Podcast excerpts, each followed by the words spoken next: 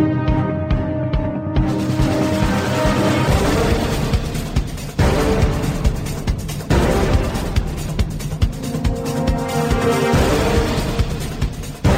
Vypnite televíziu, prestaňte žrať, zastavte sa, začnite uvažovať. Ste otroci konzumu a obete propagandy. Žijete v seba deštruktívnom systéme. Nenásilný antiterorista rozbije vaše ilúzie, zničí vaše seba klamy, odhalí vaše pokrytectvo, nabúra vaše stereotypy.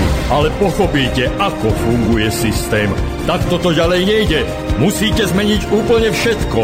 Začnite sebou, začnite dnes. Zajtra je neskoro. Nenásilný antiterorista. My sme jedno a preto Subham Astu Sarvajagatam. Je útorok 17. februára roku pána 2015. Mal som nádherné ráno, nádhernú noc a veľmi sa teším na to, že sa budem môcť podeliť o dobré zážitky s vami, našimi poslucháčmi. Slováci žijú po celom svete, chodia k nám návštevy od Nového Zélandu až po Kanadu, Aliašku, Ameriku, Anglicko, Nemecko, samozrejme Írsko. Slováci nás počúvajú v zahraničí, sme ich takým, a, takým priamým spojením s domovinou a stáva sa nám, že nás aj kontaktujú ľudia zo zahraničia. Mali sme už priame prenosy z Indie, z Ameriky, z Anglicka. Včera nám napríklad volal celkom dlho náš poslucháč z Tajska, ktorý tam 7 mesiacov žije. A dnes sa znova spojíme s Áziou. Dnes budeme mať priame spojenie s Áziou, s cestovateľom na bicykli, s Karolom Voltemarom. Tento človek už dlhšiu dobu brázdi svet na bicykli, stretáva sa s ľuďmi a bude veľmi zaujímavé keď sa s nami podelí o svoje zážitky, o svoje skúsenosti, o to, ako spoznáva kultúru, ako spoznáva tých jednoduchých, obyčajných ľudí, ako spoznáva ten ich život, tú ich realitu, ako si ju tvoria, ako ju majú a ako on vplýva na ňu. Takéto spojenie nás čaká aj budúci týždeň. Budúci týždeň by sme sa znova mali spojiť so Salvádorom a mali by sme hovoriť sa Milošom Matulom, ktorý tam práve teraz je na svojej duchovnej ceste.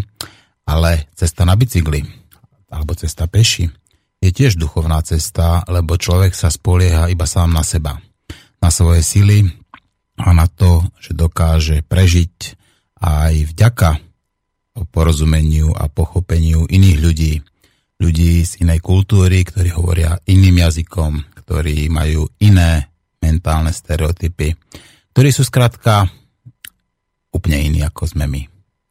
Ale to je krásne, to je dôležité, pretože treba si uvedomiť, že na svete existuje 7 miliárd jednoducho výnimočných a unikátnych bytostí, osobností, ktorí každá z nich má svoju vlastnú realitu Každá z nich má svoju vlastnú cestu životom, každá z nich robí svoje vlastné chyby a omily, učí sa na nich, alebo aj naopak zostáva nepoučiteľné. A je dobré počúvať ľudí, ktorí rozširujú naše obzory. Pretože práve ľudia, ktorí cestovali aj v minulosti, tak sa stali výnimočnými ľuďmi, pretože a takí ľudia ako Marco Polo napríklad, Fernao Magalieš, napríklad Vasco da Gama, alebo napríklad aj tí zlí cestovatelia ako bol Cortés, Pizarro, tí konkistadori, alebo napríklad aj Krištof Kolumbus. Tak vďaka ich cestám, vďaka ich vlastnej realite, ktorú si tvorili, sa náš svet rozšíril. Tak pevne verím, že práve spojením s Karolom Voltemarom rozšírime váš svet o poznatky človeka, Slováka, ktorý sa priamo, fyzicky i natura stretáva s inými civilizáciami, spoznáva ich a jeho sprostredkovanie bude veľmi podľa mňa zaujímavé a dôležité. Idem sa s ním pokúsiť spojiť, tak pevne verím, že nám a, spojenie nezlyhá. Tentokrát používame nie Skype, ale používame G-Talk, takže už sa to blíži. Momentíček.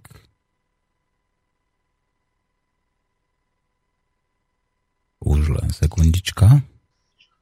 Ahoj. A ahoj Karol, tak práve si sa ocitol a naživo vo vysielaní Slobodného vysielača v relácii Nenásilný antiterorista. Od mikrofónu sa ti hlási Martin Urminský a ja by som bol veľmi rád, keby si sa nám stručne predstavil, kto si, čo robíš, ako dlho cestuješ, kde si všade bol. Porozpráve nám prosím ťa pre začiatok aspoň tieto základné informácie. Ahojte, chcel by som všetkých uh, počúvajúcich pozdraviť. Uh, momentálne sa nachádzam v Indonézii, Uh, volám sa Karol Voltemar a zhruba pred dvoma rokmi, ešte to nie je úplne dva roky, som začal cestu okolo sveta na bicykli, ktorá vlastne trvá už 22 mesiacov, to znamená 1. mája 2015 v Kanade bude už trvať vlastne 2 roky. No a teraz sa nachádzam konkrétne na Sumatre, kde som sa dostal z Malajzie, precestoval som tri kontinenty, Európu, Áziu a um, Austráliu s Novým Zélandom. Neviem, či to je Oceánia alebo... No Austrália je samostatný kontinent a Oceánia, Polynézia, Melanézia, to sú akoby taký tým, um, neberieme to ako kontinent, ale je to niečo také, oblasť. oblasť, áno, tak to nazvime. Ale to súčasť Ázie, že? Alebo alebo je to súčasť Austrálie? Kam to patrí? Indonézia patrí e, čiastočne do tej oceánie. Uh-huh. No takže už vravíš, za chvíľku to budú dva roky. A, a čo ťa primelo k tomu, aby si začal takto cestovať na bicykli? V podstate cestujem už, to je dlhá história, vyše 10 rokov, 12 možno. Ale boli to väčšinou len krátke cesty a v rámci toho mm, sa to nejak vyvinulo, že som začal uvažovať o nejakej dlhšej ceste do Ameriky a nakoniec som si povedal, že vlastne ono to nemá moc zmysel cestovať na tej mesiace niekde do Ameriky. To je strašne málo, takže na to, aby človek niečo videl, potrebuje čas. A vlastne celý tento projekt sa datuje zhruba od roku 2010, kde som začal postupne riešiť všetky aktivity, aby som teda v roku 2013 mohol vyrazíte na cestu. Mm-hmm. Teda prvotné bolo nejaké to rozhodnutie, že už nebudem cestovať len krátkodobo, ale urobím nejaký väčší projekt, kde budem môcť uh, spoznať viac krajín, precestovať uh, viac kontinentov a hlavne budem mať na to ten čas čo nie je úplne jednoduché v dnešnej dobe si ten čas nájsť. Ako sa ti to Takže... podarilo? Ako si sa ti podarilo vytvoriť si ten čas na to, aby si mohol byť takmer dva roky na cestách?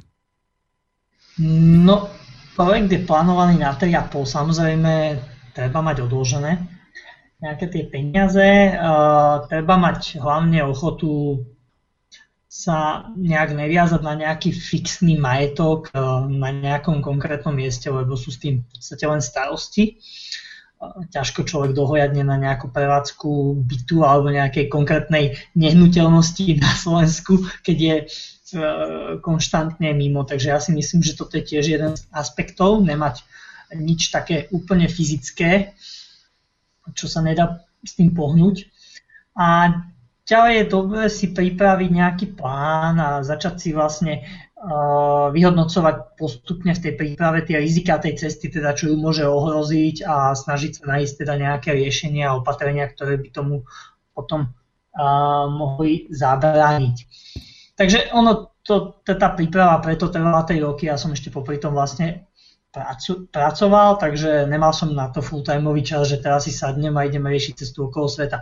A navyše som sa musel pripravovať aj fyzicky, a keďže táto cesta nie je len o tom, že si sadnem ako nejak, keby som išiel hičajkom alebo vlakom do dopravného prostriedku, mm-hmm a odvezem sa niekam, tam vystúpim, nájdem si ho, ho, hotel, hostel alebo sa u niekoho zložím na couchsurfingu a idem druhý deň na pamiatku. Odfotím si ju a to je asi všetko. Nie, to je úplne o niečom inom a hlavne každý deň sa presúvam na bicykli, každý deň riešim množstvo problémov, ku ktorým sa vlastne ten bežný turista ani nikdy nedostane. Takže mhm. človek musí byť na to pripravený a musí mať aj teda nejakú fyzickú prípravu, vedieť prespať v prírode možno aj dva týždne, v podstate v Austrálii som spal len vonku, takže Aha. Som... No, toto ma zaujíma a hneď tam takú, takú zaujímavú otázku. E, poznám tvoju maminu, je to výborná športovkyňa, tiež cyklistka, lebo som to vždy na bicykli. Čo ona vravela na to, že ty si sa rozhodol takýmto, dá sa povedať, že dobrodružným spôsobom cestovať, s tým, že budeš spávať vonku, ako si sám povedal, alebo že budeš každý deň musieť riešiť rôzne problémy, s ktorými sa normálny človek nestretá. Čo ti mamina na to povedala? Tak neviem, eh, či si to vedela úplne predstaviť, čo to znamená a neviem, či si to veľa ľudí vie vôbec predstaviť, čo to znamená. No práve, že určite a... nie. To, to ti môžem povedať, že určite nie. No, takže, takže tu je tá prvá eh, vlastne výhoda sladká nevedomosť. A ja si myslím, že mamina ma podporuje, eh, takže ja sa teším, že nemusím bojovať s nejakými ešte vonkajšími nepriateľmi, mám tu do svojich problémov na ceste. Takže uh, mamina ma podporuje, ona sa dopravuje na bicykli tiež, tak ako ja, len s tým, že ona sa prepravuje po meste a sa prepravujem po krajinách po celom svete, takže ono je to v podstate principiálne to isté. Trošku rozdiely sú práve v tých výzvach, ktoré prináša tá cesta, že čo doma človek má, ja som tiež chodeval do práce na bicykli, ale doma človek má proste vychodené tie chodničky. Tu, e, včera som bol napríklad v kráteri e, v Sopke, kde išla cesta a bola tam úzka cestička hore, e, v protismere občas vybehla motorka auto v 15% stúpaní, takže to človek ani nevie, že tam také niečo bude. Hej, a musí proste ísť cestou. Mm-hmm. Takže to je taký ten minimálny rozdiel. No a fakt ďakujem mamine, že ma aj podporuje a niekedy aj prehnane. Čo ti posiela buchty do Indonézie? alebo lebo na teba myslí, alebo ťa telefonuje ti, ako spolu vlastne komunikujete? Uh, v podstate ja dávam, snažím sa informovať o sebe cez uh, Facebook. Ano. Teraz niekedy závesím nejaký aj ten blog súhrný, ale to sa mi nedali v poslednej dobe, lebo mám strašne veľa povinností. Mm-hmm. A... No a aké máš prosím ťa povinnosti? To mi povedz, veď si v podstate iba šlapať na bicykli, či ešte aké povinnosti máš, povedz mi. Povinnosti je vždy veľa. Mm-hmm. Vlastne toto je taká non-stop e, mašina od rána do večera, takže ráno človek stane, musí pocvičiť, niekedy sa musí dospať, uh, večer v podstate ráno ma čaká vždy mm, vypavovanie tašiek a balenie tašiek. Mám 6 tašiek so sebou, v každej mám niečo iné. Niekedy rozbalím dve, niekedy 4, niekedy všetkých 6. Častokrát musím zalohovať fotky, nahrávať ich na druhý disk, aby keď sa niečo pokazí, lebo notebook sa mi kazí, tak aby keď sa niečo pokazí, tak boli čo najmenšie straty. Musím mm, dobíjať, či už je to videokamera, raz za týždeň foťák, každý deň Garmin, to znamená navigácia. Potom samozrejme musím evidovať štatistiky, takže len takáto rutina bežná mi zoberie 2-3 hodiny denne. To je len rutina, hej. Mm-hmm. Ešte, ešte občas musíme riešiť nejaké veci okolo v podstate cesty plánovania, to znamená, čo bude najbližšie dní, kade sa dá ísť. Častokrát človek rieši jedlo, Mm-hmm. Je niekedy veľmi ťažké zohnať jedlo v krajine, kde um, nerozumiem. Vo Vietname som zháňal v jednej dedine vajíčko. Nemali, lebo tam je tuhý socik mm-hmm. a v vysokohorských dedinách je uh, takéto nedostatkovo niekedy. Samozrejme v mestách je väčšinou všetko zohnať, ale bol som v nejakej malej dedine, chcel som sa naraňajkovať, lebo už som išiel dve hodiny bez jedla v kopcoch, bolo už tak príjemnejšie cez 30, takže niečo by som aj zjedol už o tej 10. 11. a mali také tie instantné polievky, čo síce není výhra, takže aspoň vajíčko, tak som nejak našiel obrázok vajíčka, ukázal som a oni zháňali, zháňali a po 25 minútach došli vajíčkom jedným. to je jedno vajíčko, ako po 25 minútach. Máš nejaké komunikačné problémy? Nejaké, sú tam nejaké komunikačné bariéry? Uh, závisí od krajiny samozrejme, no ale hovorím, že veľa strašne strávim s tým uh, odkomunikovať úplne jednoduché veci niekedy. Samozrejme sú krajiny, kde človek sa dohovorí úplne bez problémov. Austrália, uh, dokonca, čo som bol prekvapený aj v Malajzii, som nemal problém, lebo tam aspoň takou lámanou angličtinou väčšina ľudí hovorí. A v Indii to bolo docela v poriadku a čo sa týka komunikácie, a potom v Európe samozrejme pohoda. Ale uh, sú krajiny, kde človek dojde a má problém. Čína, Vietnam, Laos, mm. Indonézia. Takže mm. Mm, už tu je to také. Koľko krajín no, si aha. už navštívil? Uh, prosím? Koľko krajín si už navštívil zatiaľ? No na ceste 35 a ešte pôjdem no, do krajiny. Pôjdem do Singapuru, je to mesto, ktoré vlastne bolo vylúčené z Indonéskej republiky. Je to kvázi mestský štát, ale ja tam budem len, vystúpim z lietadla a idem preč, lebo to je tak drahé mesto, že nemá tam zmysel pre mňa nič mm-hmm. nejak riešiť. Letím tam z Javy, z Jakarty. Je Ázia lacnejšia, povedzme, ako Európa? Keby sme mali porovnať, povedzme, Slovensko nejako teraz, kde si práve tú Sumatru, ako by sme to povedali? Koľko tam stojí chleba alebo mlieko napríklad? Kde? No v Malajzii povedzme, teda pardon, na Sumatre teraz, jak si. Ma- Malajzii mm, chleba? Chleba som ešte nevidel v Malajzii. Pravdu povediac, chleba som veľmi dlho nejedol. Ale uh, povedzme cenovo jedlo je veľmi dostupné služby už sú menej dostupnejšie cenovo, to znamená, sú tam také európske ceny. Mm-hmm. Napríklad, keď sa človek chce ubytovať. Trošku lacnejšie európske ceny. No. Mm-hmm.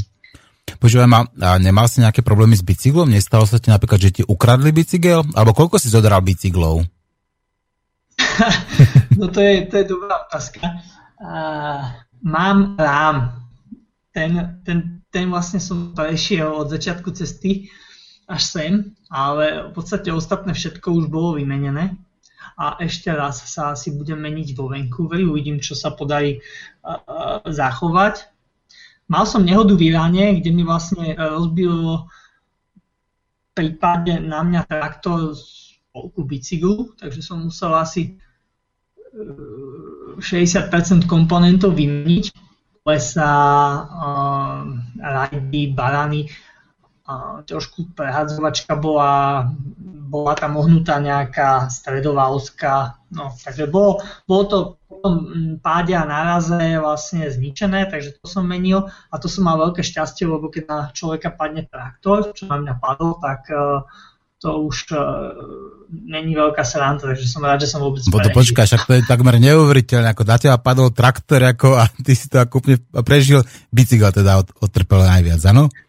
No, no bicykel to vlastne, ja som bol medzi zemou a vlečkou traktoru ukresnený a jediné, čo ma zachránilo vlastne boli tie uh, tašky a ten bicykel, takže on sa trošku pohýbal, tam sa mi predná vidla zlomila, rajdy sa ohli, a narazilo to do prehadzovačky, tie stredy to držali tie pedále, vieš, mm-hmm. Áno, áno. Pedál, tak vlastne uh, jeden pedál bol na, na traktorovej vlečke a druhý na zemi, ja som bol medzi tým a pomaličky sa to tak zaklapávalo. Vlastne, Áno, a ty si mal čas, pár sekúnd, aby ste ťa rýchlo vyliezol asi, že? Uh, no ja som nevyliezol, ale došlo 20-30 chlapov, zdvihli to, neviem koľko to mohlo mať, ale ohýbalo mi to moje rajdy hliníkové, takže ja celý bicykel. Takže malo to asi dosť. Mm-hmm. No a oni to zdvihli, došla sa skončil som v nemocnici v Iráne a potom som riešil súdy policiu, lebo vlastne tam bol e, som účastník nehody, ktorú spáchal vlastne ten traktorista. Takže podarilo sa vysúdiť nejaké počkodné kvázi, mm-hmm. ale to nepokrývalo vlastne ani asi 15% škody, lebo oni sú veľmi chudobní. Ano. Takže keď tam dostanem, dostal som 16 miliónov rialov. Ty si bol milionár, áno? v Iráne. No, a neviem, tuším bicykel, ako tá oprava ma stála takých nejakých 40. Mm-hmm.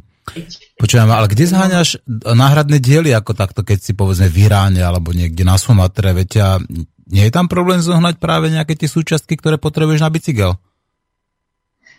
Ja som mal šťastie, že som bol blízko Tábejcu v Iráne konkrétne, kde som vlastne mm, mal tú nehodu nejakých 300 km, takže som zobral taxík mm, po pár dňoch z nemocnici a išiel som teda riešiť tú opravu bicykla a tam je nejaká mm, čierna cesta s krádnutými bicyklami, lebo mali vlastne také tie úplne nové, nové bicykle, evidentne to boli krádnuté lebo neviem, jak by sa to dostalo do Iránu.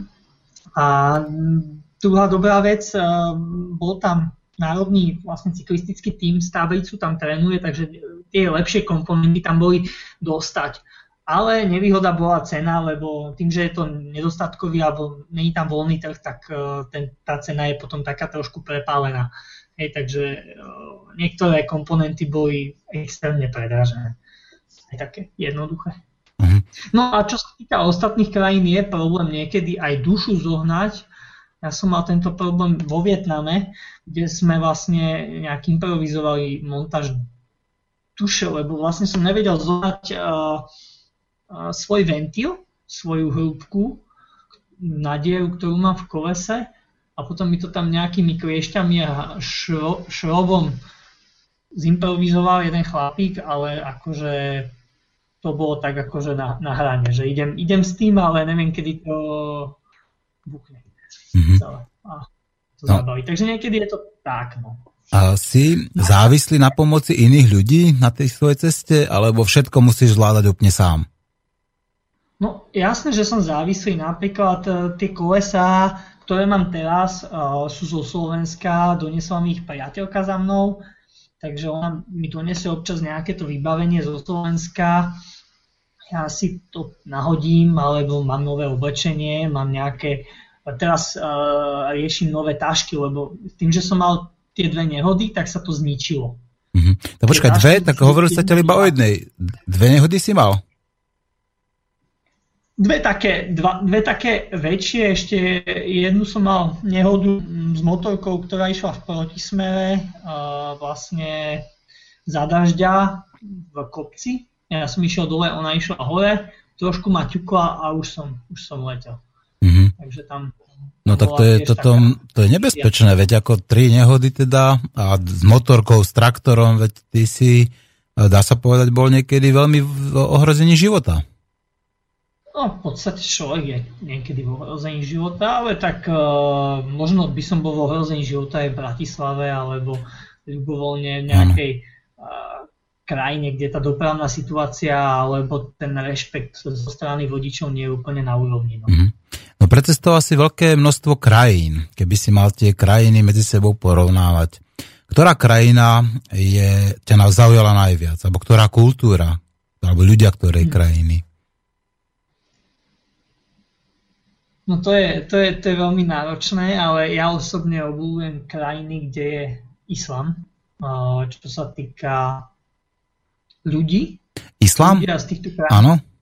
No, podstate, hej. No a prečo? Naj... Vieš, lebo teraz, ako ja ti poviem, tuto, aby si vedel, tuto tá, na, v Európe prebieha už niekoľko rokov taká tá islamofóbia.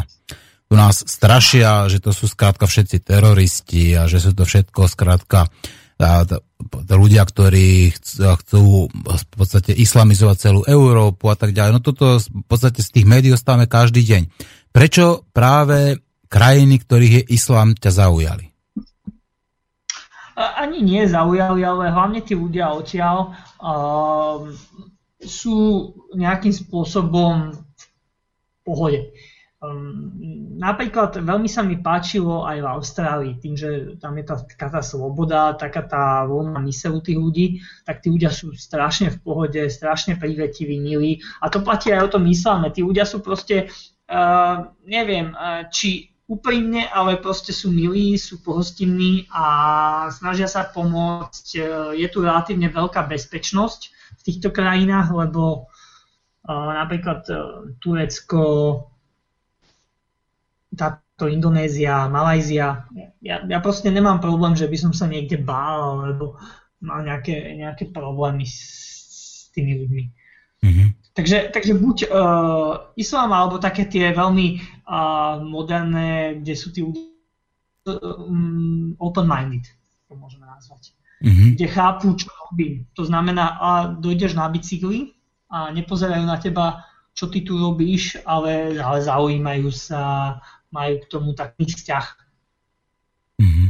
Lebo napríklad uh, v Európe, v tých takých konzervatívnych krajinách, napríklad uh, ako sme aj my, tak sa uh, často deje, že ľudia sa len čudujú, nechápu, zazerajú, keď človek dojde nejak alternatívne na bicykli s taškami nebudaj. Takže mám takú skúsenosť uh, skôr, že nerozumejú úplne a tým, že tomu nerozumejú, tak to nejak neakceptujú. A v Austrálii všetci, ja, welcoming a zaujímajú sa, odkiaľ som prišiel, čo tu robím, prečo som ich došiel vlastne ich mesto pozrieť. Tak, tak inak, no, čo ti poviem. Mm-hmm. No dobre, takže bicykel ti neukradli, ale už si ho ako vymenil celý a ešte ho celý vymeníš. A ako, povedzme, keď dostaneš defekt, tak máš ako takú nejakú tú pohotovostnú sadu, aby si to hneď opravil, alebo v podstate musíš často improvizovať. Ako, alebo čo ťa dokáže v podstate nejakým spôsobom zastaviť na tvojej ceste? Alebo zdržať veľmi? No, tie defekty sú nepríjemné, ale bolo ich tak okolo 20, takže to není až taký nejaký markantný. No to je slušné, ako za dva roky, za necelé dva roky to je, nie je také zlé, no.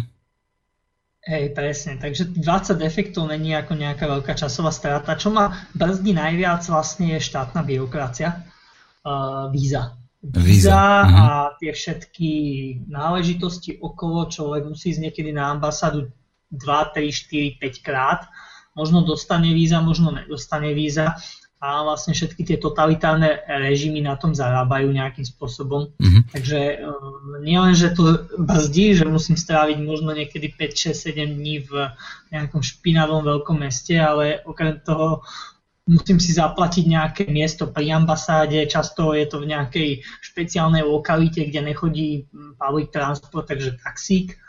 No a potom byť tam, mesta sú väčšinou to drahé, takže je to, mhm. je to také náročnejšie. Počujem, a do ktorých, do ktorých krajín si nedostal víza? Kde ti to odmietli?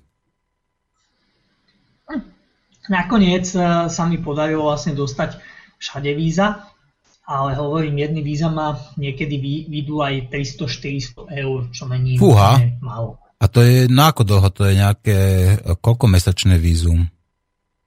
Nie, nie, ja do toho rátam aj vlastne tie náklady, ktoré mám spojené s tým pobytom Aha, v tom jasné, meste. jasné. Mhm. Tam musel vlastne dostať na tú ambasádu, sú tam rôzne napríklad papierovačky, 80 mm, eur sú samotné víza a podobne. Takže, takže ono, ono ten náklad je mm, najväčší v tomto. A už sa teším, už idem do tej Ameriky a tam už by malo byť menej problémov. Takže menej No aby si nebol prekvapený. Vieš, niekedy človek ako práve tam, kde tie problémy nečaká, tak sa objavia. Chcem sa spýtať, bol aj v Mongolsku? Do Mongolska som sa nedostal mm, z časových ani organizačných príčin. Určite by som sa tam rád pozrel, ale keďže Čína je veľmi vízovo komplikovaná, takže som sa radšej o to nepokúšal. Mm-hmm. V podstate do Mongolska sa dá prejsť a, buď cez Rusko, alebo cez Čínu, alebo potom cez uh, tú strednú Áziu. No a keďže som mal nehodu, tak som vlastne škrtol tam pár krajín, musel som sa trošku dať dokopy, takže som si vlastne dal dva mesiace bez bicyklu, lebo som bicyklovať reálne s rozbitou nohou ne- nemohol. Ešte stále tam vlastne mám aj nejakú hrču a mám s tým dosť problémy, ale už to nejako dorazím. No a v Číne teda, Takže, Čínu by si ako charakterizoval? Čína je obrovská krajina, samozrejme tiež tam obrovské množstvo ľudí a aj tie regióny sú rozdielne. Ako, ako Čínu vnímaš? Čína je e, fascinujúca, ale zároveň je to taká tá výstražná skriňa, kde by sme si vlastne mali pozrieť, čo všetko by sme robiť nemali. Mm-hmm. Lebo na jednej strane e, je to zaujímavá krajina v tom, že sú tam rôzne kultúry, rôzne tie um, um, provincie a každá provincia má iné jedlo, iné tie tradície, trošku inú tú architektúru a jak ide človek, ja som ju prešiel vlastne za 3 mesiace skoro celú, 9 provincií som prešiel a Čína sa mení, ak ide človek z Pekingu smerom na juh, potom na okraj toho Tibetu a potom späť vlastne do tých južných provincií, a, tak sa mení celý čas. Lenže mhm. čo je veľmi uh, vyrážajúce je vlastne ten vzduch, to prostredie je také znečistené. A potom v tých um, mestách je špina a preúdnené sú tie niektoré metropoly, vyslovene, že hlava na hlave, takže fakt je to šok, je to kultúrny šok pre Európana. Mm-hmm. Pre mňa to bol šok, ja som sa tam chvíľu zorientovala, mm-hmm. že čo sa to tu vlastne deje. Išiel si sa no pozrieť a... aj do Tibetu, alebo tam ťa nepustili? A bol som v podstate e, v Čuane, kde sa nachádza uh, taká menšia časť povoleného toho Tibetu, ale neskúšal som, nechcel som ani problémy. Na ceste na prelete do Nepálu sme mali vlastne vyhliadkový let nad Tibetom, nad Lasou, okolo Mount Everestu. Takže ja som spokojný. Aha. Videl som Mount Everest z vrchu. Uh-huh. Takže ty kombinuješ ten bicykel aj s lietadlom, ako evidentne, áno, keď si robíš vyhliadkové lety.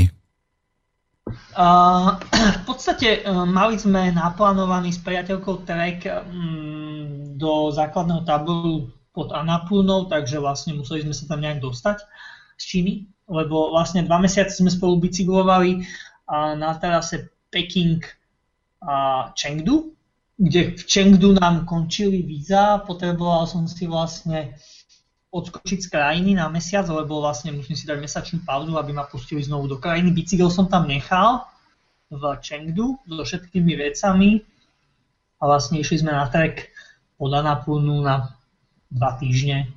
Myslím, že to bolo super zážitok.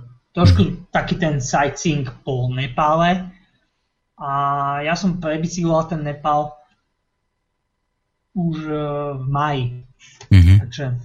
Počkaj, a neboli tam príliš veľké kopce na bicykel? Nie, nie je to také ako nebezpečné stále hore dole šlapať, veď ako fyzicky náročné šlapať do kopca, ale zase nebezpečnejšie je ten kopec schádzať, ako tá rýchlosť niekedy môže byť až uh, skutočne riskantná. A ako by si teda charakterizoval ten svoj cyklistický trek po Nepále? O, myslím, že cyklistický trek eh, sa s mojím náloženým bicyklom nedá robiť. Ja, ja som robil skôr také tie vychádzkové uh, jazdy potom uh, v strednom a západnom Nepále, to znamená, spravil som si také kolečko, že z Katmandu som išiel vlastne smerom k indickým hraniciám, tam som sa trošku pomotal po dedinkách. Bol som asi dva dní v takých tých uh, lesoch, kde boli nejaké úzke cestičky a kamene, ale veľmi sa s tou batožinou vymýšľať nedá.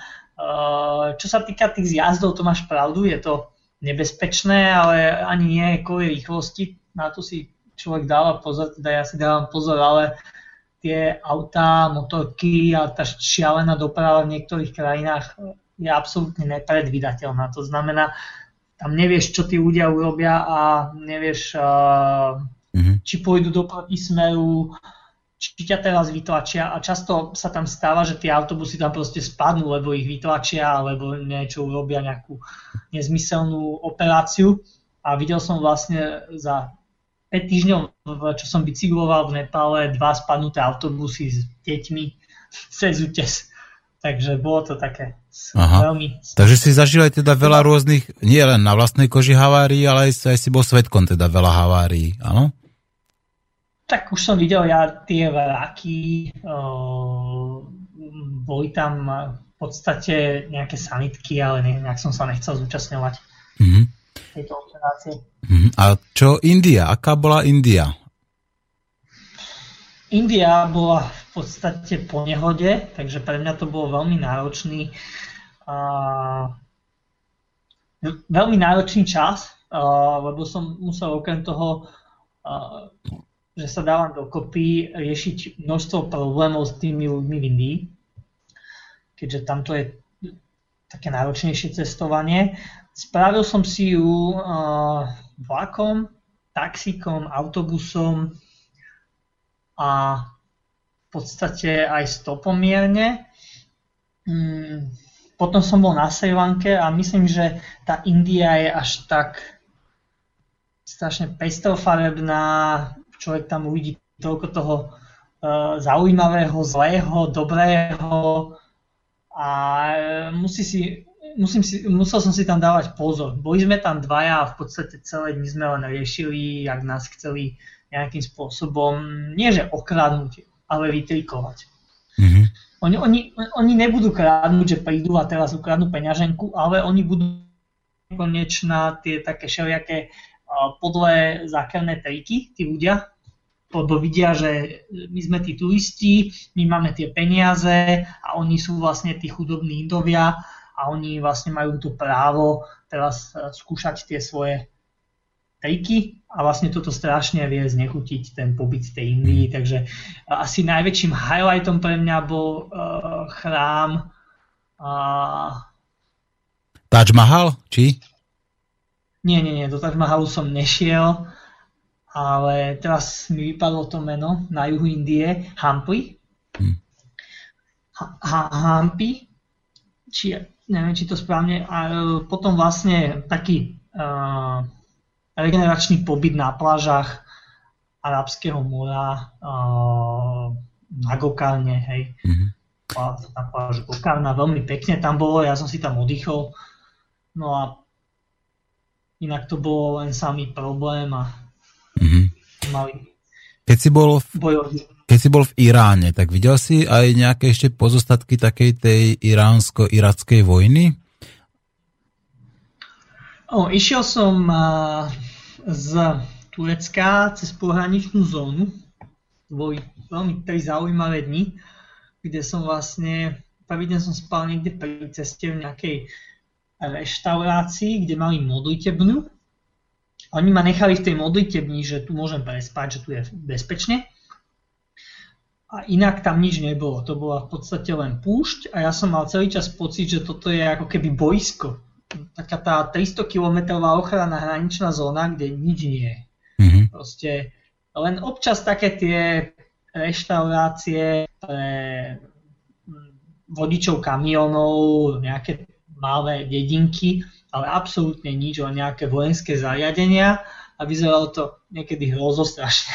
Uh-huh. Ale akože v podstate pozostatky som nevidel. Uh-huh. Oni uh, v pohraničí Iránu um, je Azerbajdžan, kvázi iránsky, čo je nejaká mixnutá, ten, uh, to okolie táborice, to je nejaká mixnutá vlastne uh, kultúra, kde sú Azerbajdžanci, Turci. Aj Afgánci asi, či nie? Pakistanci, Afgánci tam nie sú? Hej. Mm-hmm.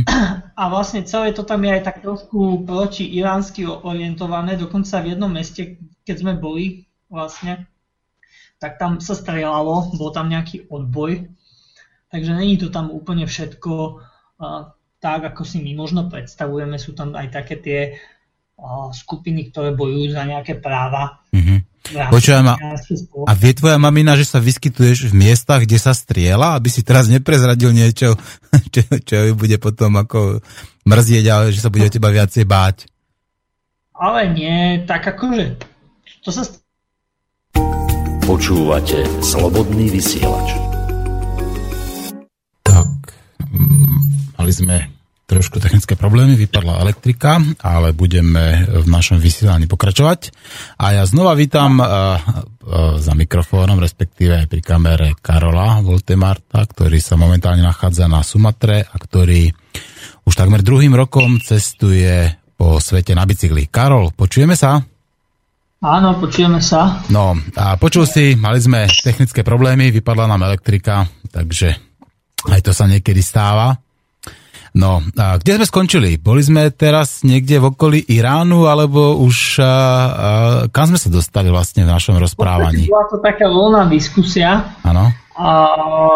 kde sme sa bavili o nejakých problémoch na ceste, naposledy to bola India, ano. ale ja by som chcel ešte pripomenúť, uh, teda ak môžem, a kto by si vlastne chcel také niečo predstaviť uh, trošku viac, mám na stránke uh, webovej, úvodnej, uh, krátke 5-minútové video, uh, ktoré vlastne nejakým spôsobom v krátkosti zachytáva nejaký výcud z prvých 30 tisíc kilometrov. Momentálne ich mám 36 aj niečo. Takže tých prvých 30 tisíc kilometrov mi v podstate kamarát zostrihal do takého krátkeho videjka, ktoré som vlastne používal aj pri prezentácii hm. projektu. Takže kude si ho môže každý pozrieť na stránke vlastne www.worldbiketravel.sk A ja ho ešte dám aj na stránku nenásilného antiteroristu, aj na svoj facebookový profil, prípadne na náš facebookový profil Slobodného vysielača. Máme tam cez 66 tisíc poslucháčov, takže pevne verím, že tá tvoja cesta dostane takú tú širšiu propagáciu a že oveľa viacej ľudí sa o nej dozvie, o tých tvojich zážitkoch a tak ďalej. No, v podstate o to ja ďakujem veľmi pekne, ale ide o to len, vieš, aby sme sa bavili o tom, že možno ani ty si to nevieš predstaviť vlastne, ako to vyzerá. Alebo Priznávam, že neviem. Poslucháči si to nevedia predstaviť, tak tam si môžu vlastne v tom videu, to ma tak napadlo v rámci tej pauzy, lebo jak sme sa rozprávali, tak ma to nenapadlo, že to video vysí na tom webe, na úvodnej stránke.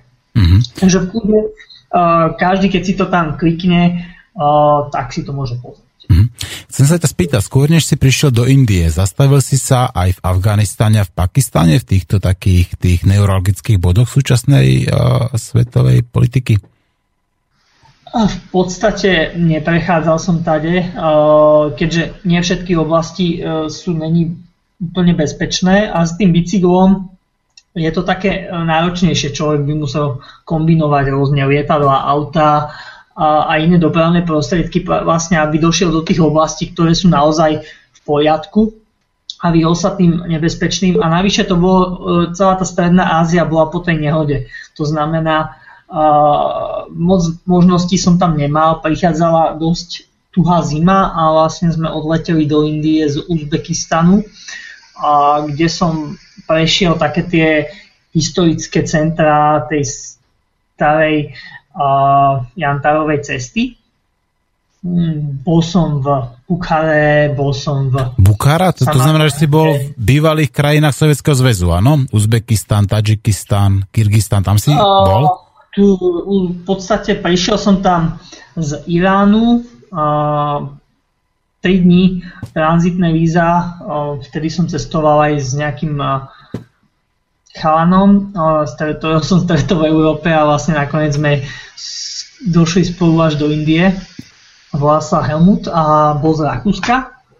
A vlastne spolu sme cestovali z Iránu a Turecka a Európy, on sa pridal v Grécku, až do Uzbekistanu. To znamená do Taškentu a z Taškentu nám letelo lietadlo a vlastne tie historické centrá sme navštívili na našej ceste. Lenže prišli sme tam už niekedy polke novembra, to znamená už začínalo prituhovať, tam tá zima vlastne sa toho 15. novembra väčšinou spustí 20. a už, už není ideálne na bicykle. Mm-hmm. No, takže už sme prešli teda nejakú časť tých tvojich krajín. A ako sa ti cestuje v takých tých tropických pralesoch? Práve teraz si na Sumatre a Sumatra je určite taká tá ešte čiastočne určite nejaká tá divoká krajina. Stretávaš tam aj domorodcov? No, samozrejme, väčšina ostrova, už 90% je pokrytá džunglou, takže tej džungli sa človek nevyhne, keď ju chce prejsť. Plánujem na Sumatre uh, ešte nejakých ďalších tisíc kilometrov, už som tu spravil nejakých 600 a potom ma čaká ešte asi 2000 na jave, tam to už bude trošku také ľudnatejšie, tu sú ľudnaté len mm, centra, mm, nejaké mesta, ale inak to je dosť vyľudnené. Uh, v podstate v pralese väčšinou nechodím takom originálnom echt po nejakej takej tej pralesnej ceste po blate, po kameňoch. Snažím sa ísť po nejakej buď rozbitej komunikácii alebo schodnej komunikácii. Zatiaľ sa mi darí tu na nachádzať docela v pohode cesty. Dnes bolo asi 4 km taký mierny tankodrom. Trošku som si zanadával a už potom bola zase pekná cesta. Takže e, je to také rôzne, strieda sa to. Mm-hmm. No, aj takých no, tých a... nefalšovaných domorodcov stretáš, myslím takých tých, jak, jak ich vydávame v tých dokumentárnych filmoch, ľudí, ktorí akoby uh, nežili ešte s tou takú skutočnou civilizáciou takých tých uh, ľudí, ktorí žijú v takých tých prirodzených komunitách?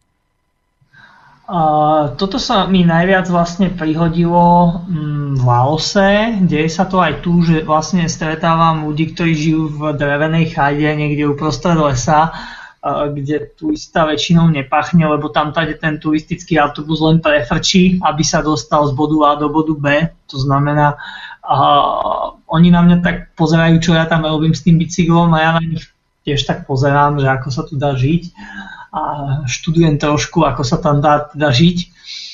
Takže samozrejme na tej ceste stretnem všeličo, všelikoho, a vlastne tá celá cesta není len o tých krajinách, ale je to aj o tých ľuďoch, aby som vlastne pochopil trošku, ako, ako to v tom inom svete naozaj funguje, lebo um, možno niekto si predstavuje Sumatru ako, ja neviem, prales, ale samozrejme sú tu aj moderné uh, miesta, mesta, kde nájde sa taký istý Alpark, on sa to nejak inak volá, ako u nás v Bratislave, sú tam také tie isté fancy obchody, ale zase sú tu miesta, kde ľudia fakt žijú v drevených chatrčiach, takže na tej ceste je to aj trošku o tých extrémoch, ktoré je vidno.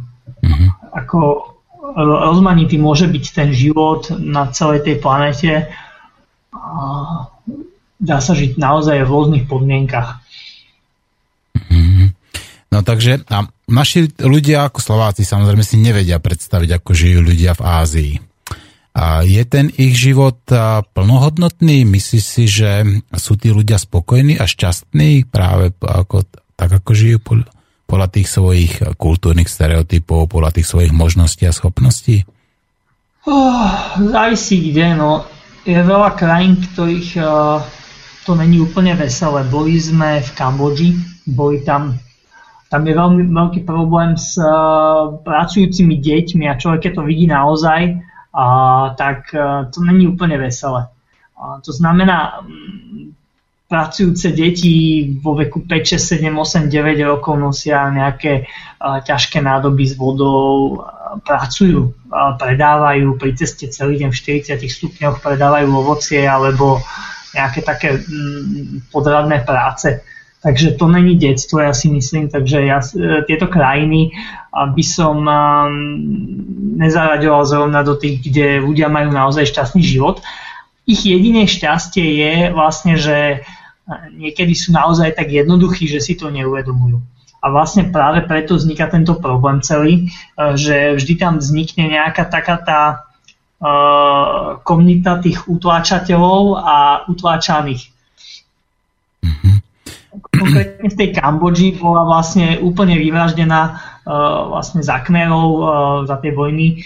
Uh, Polovička populácie. Vlastne no. na inteligenciu. Takže uh, ostali tam fakt len takí tí jednoduchí ľudia a potom vlastne ten výsledok je taký, aký je. Samozrejme, uh, hovorím o krajinách ako um, som videl minule strašne uh, nepríjemné fotky a bolo to, tuším, aj na TEDx a aj na internete vo viacerých blogoch.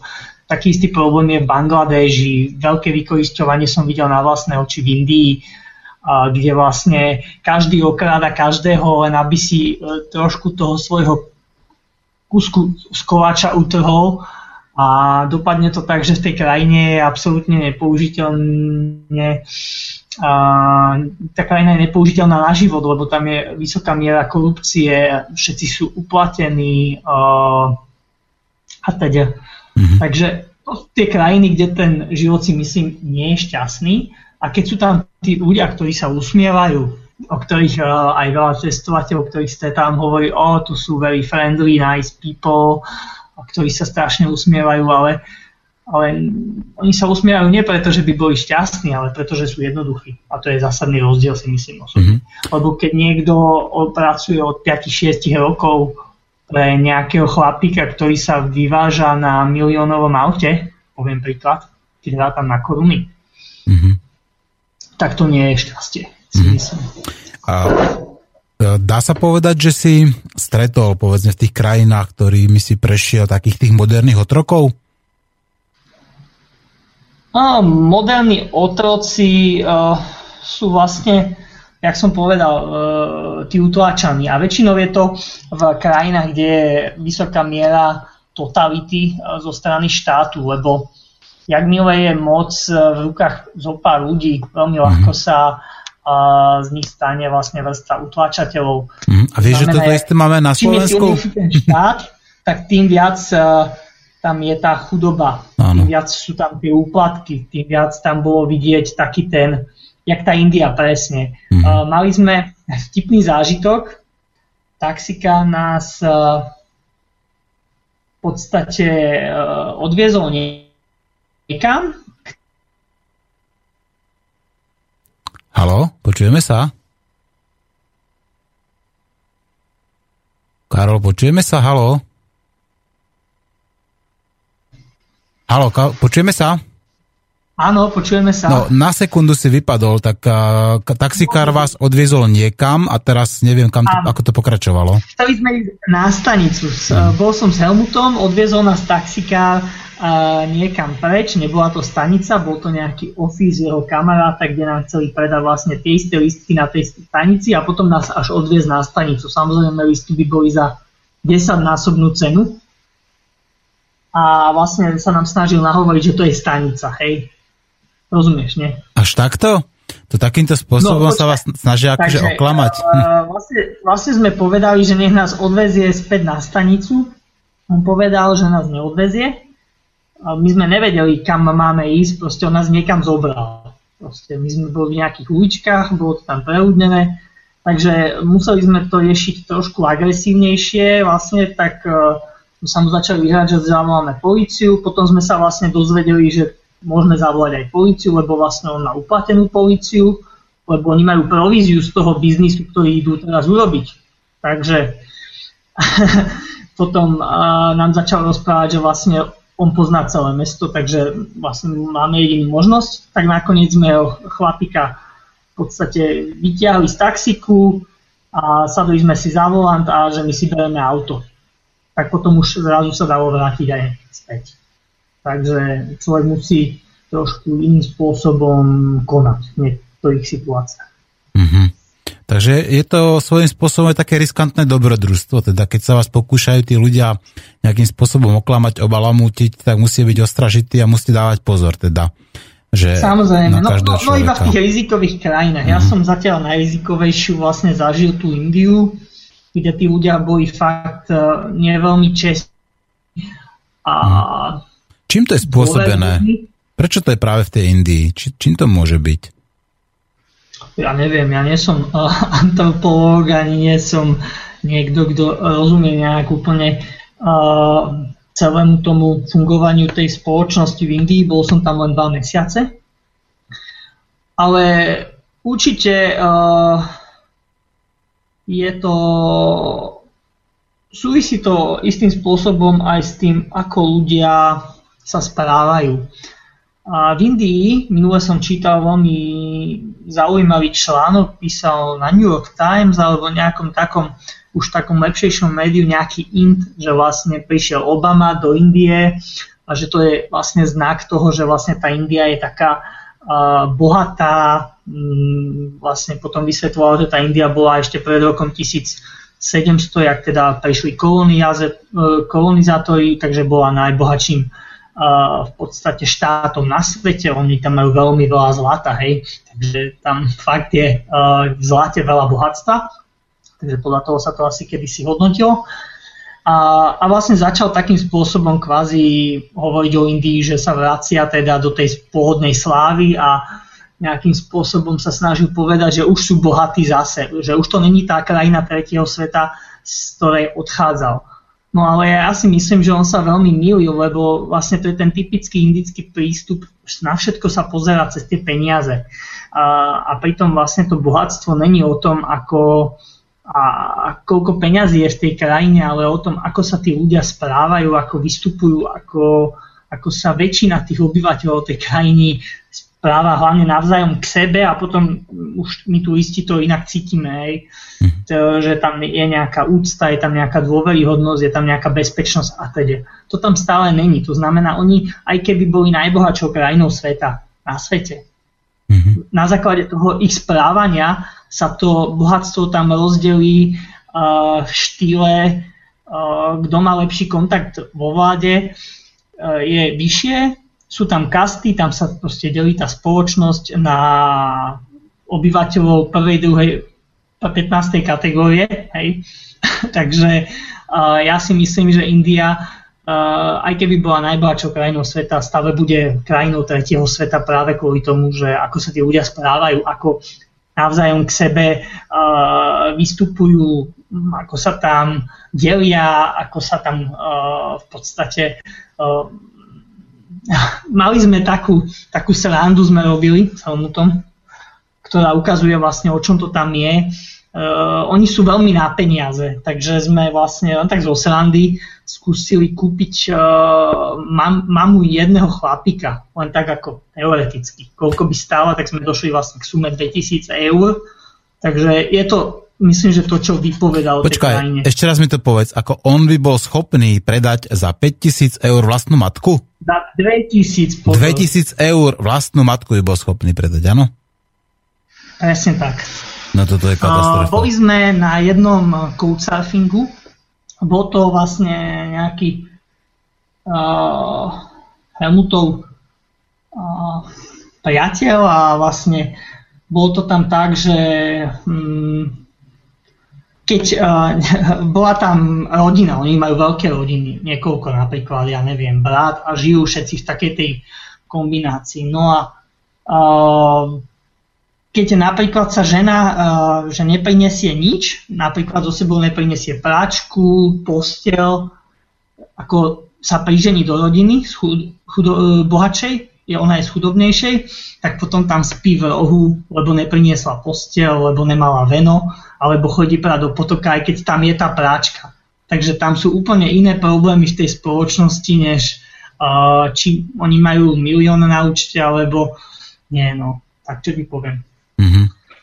No ale takéto rozdelenie spoločnosti je na Slovensku rovnaké ako v Indii. Aj tuto ako nejaká bohatá elitná skupinka ovláda dá sa povedať celú politiku aj celú slovenskú ekonomiku. Tak a dokonca no, aj tá miera korupcie. Až dramatické to nie je. Mm-hmm. Tam je to problematické v tom, že je to na úrovni sociálnych vzťahov.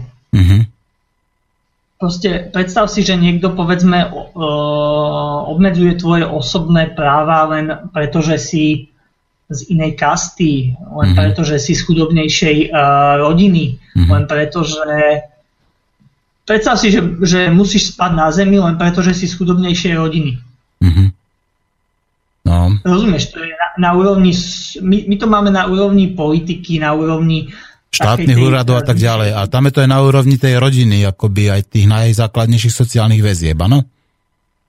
Presne, tam, ta, tam sa to uh, na základe tých sociálnych vzťahov, čo som si všimol, už mm. začína. Takže potom už to len prerasta, takže tam je ešte potom tá korupcia, také tie štandardné slovenské problémy, hej, mm. uh, ktoré sú potom kvôli tým sociálnym vzťahom trošku náročnejšie. Vieš, čo je zaujímavé, že ja som, ja som už pár rokov dozadu akože čítal a viackrát po sebe bola India, napriek tomu, že patrí k tým najchudobnejším krajinám sveta, napriek tomu, že tam je ten kastovný systém, napriek tomu, že tam je teda aj taká tá rozvrstenie spoločnosti veľmi ako výrazné.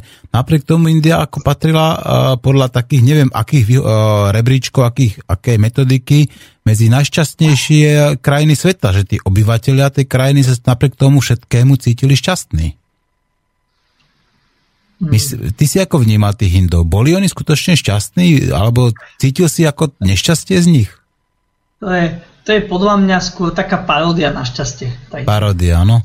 Taká ilúzia šťastia. Uh, ale, ale mám pocit, že za tým budú také tie uh, húfy tých Európanov, ktorí tam chodia hľadať, uh-huh. okrem toho, že drogy, chodia tam hľadať aj takú tú nirvánu, zmysel života, potom tam chodia uh, neveľmi uh, pekné ženy, dievčatá hľadať svojich vysnívaných princov, čiernych na bielom koni. Mhm. Takže um, je to tam všelijaké, ale Mhm. myslím, že krajina, z ktorej chce odísť 99% ľudí, s ktorými som sa rozprával, Mhm. v podstate najčastejšia otázka je where are you from? A potom nasleduje otázka, že či vieme vybaviť víza. Na Slovensku, áno. tak, také nešťastie, on je chudák z Rakúska, Austria. A vlastne oni, oni to nerozumejú. Oni, oni rozumejú také tie základy angličtiny, ale oni vždy Austrália? O, a už im tam žiarili tie očka indické, lebo už cítili, že majú tú príležitosť vlastne na tie austrálske víza a, a už boli veľmi milí, takí zhovorčiví, až dotieraví, by som povedal. A Karol, a nebude to tým, že sa povedzme k tým turistom, nech sú akýkoľvek, ako tí Indovia, tí domáci správajú inak ako medzi sebou? Nemôže to byť práve spôsobené tým, že oni keď vidia toho turistu, tak sa snažia ho nejakým spôsobom ako na ňom profitovať, zarobiť? Oj, ale potom mi vysvetlí, prečo by vlastne okrádali sami seba. Tam uh, je to skôr tak, že keď niekto není v rodine, tak už uh, je to konkurencia, si myslím. Takže ja si myslím, že keby to bolo naozaj všetko v poriadku, tak tam tá veľká chudoba nie je. Mhm.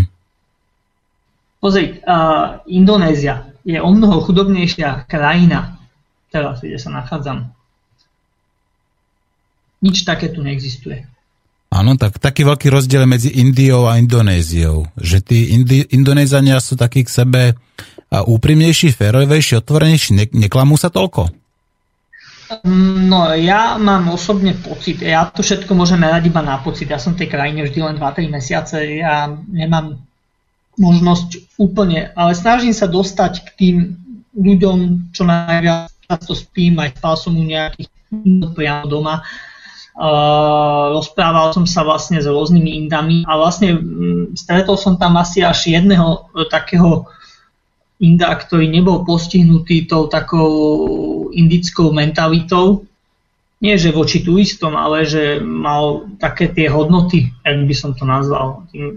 Tak ten pracoval práve pre americkú spoločnosť s americkými kolegami a mal úplne obratený režim, lebo vlastne on pracoval v noci a cez deň spal. Takže teraz cestuje v Austrálii, lebo si na to zarobil a cestuje tam. No.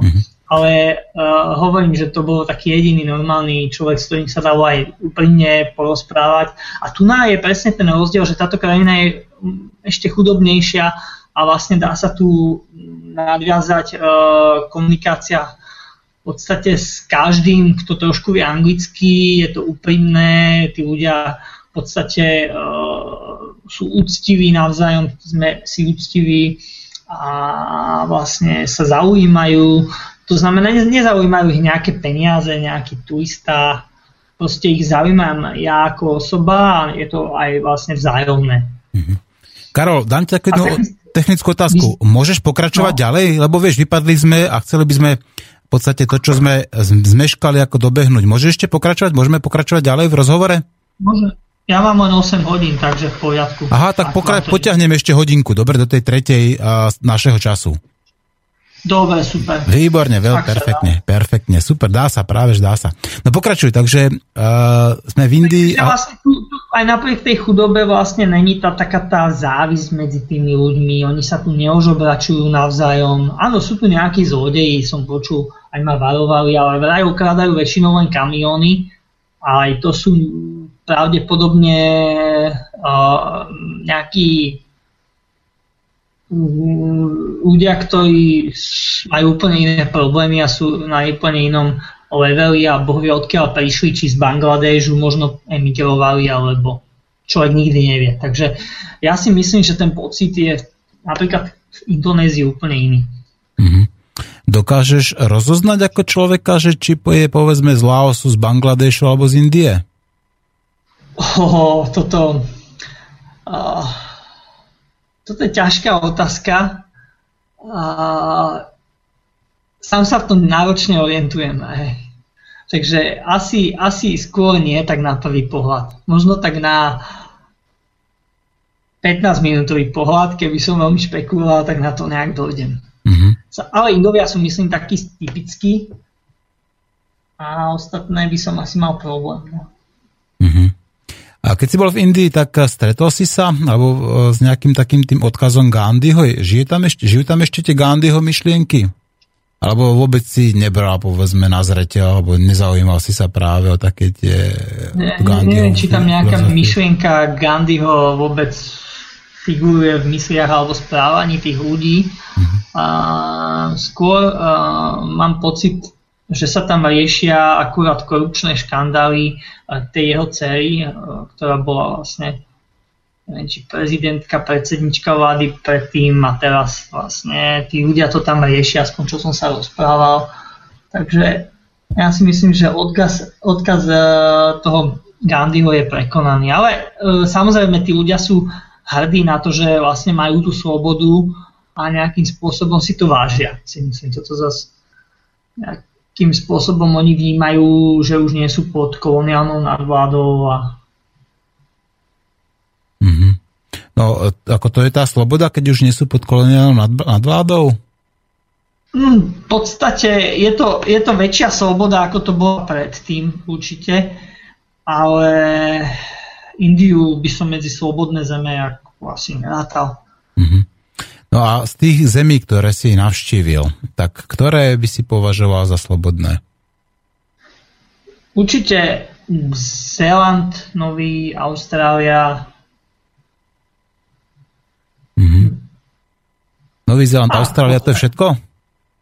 Tak z politického hľadiska eh, a minimalistického zasahovania štátu do toho osobného života, tak asi tieto dve krajiny z tých, čo som zatiaľ navštívil. A asi na, najhoršie na tom bola Čína. Samozrejme, Európu nerátam tam. Hovorím no. o Ázii a Austrálii. Boli na teba v Číne nasadení nejakí takí tí a, miestni eštebáci, ktorí sledovali v podstate, že a, kaďal putuješ a s kým sa rozprávaš a tak ďalej?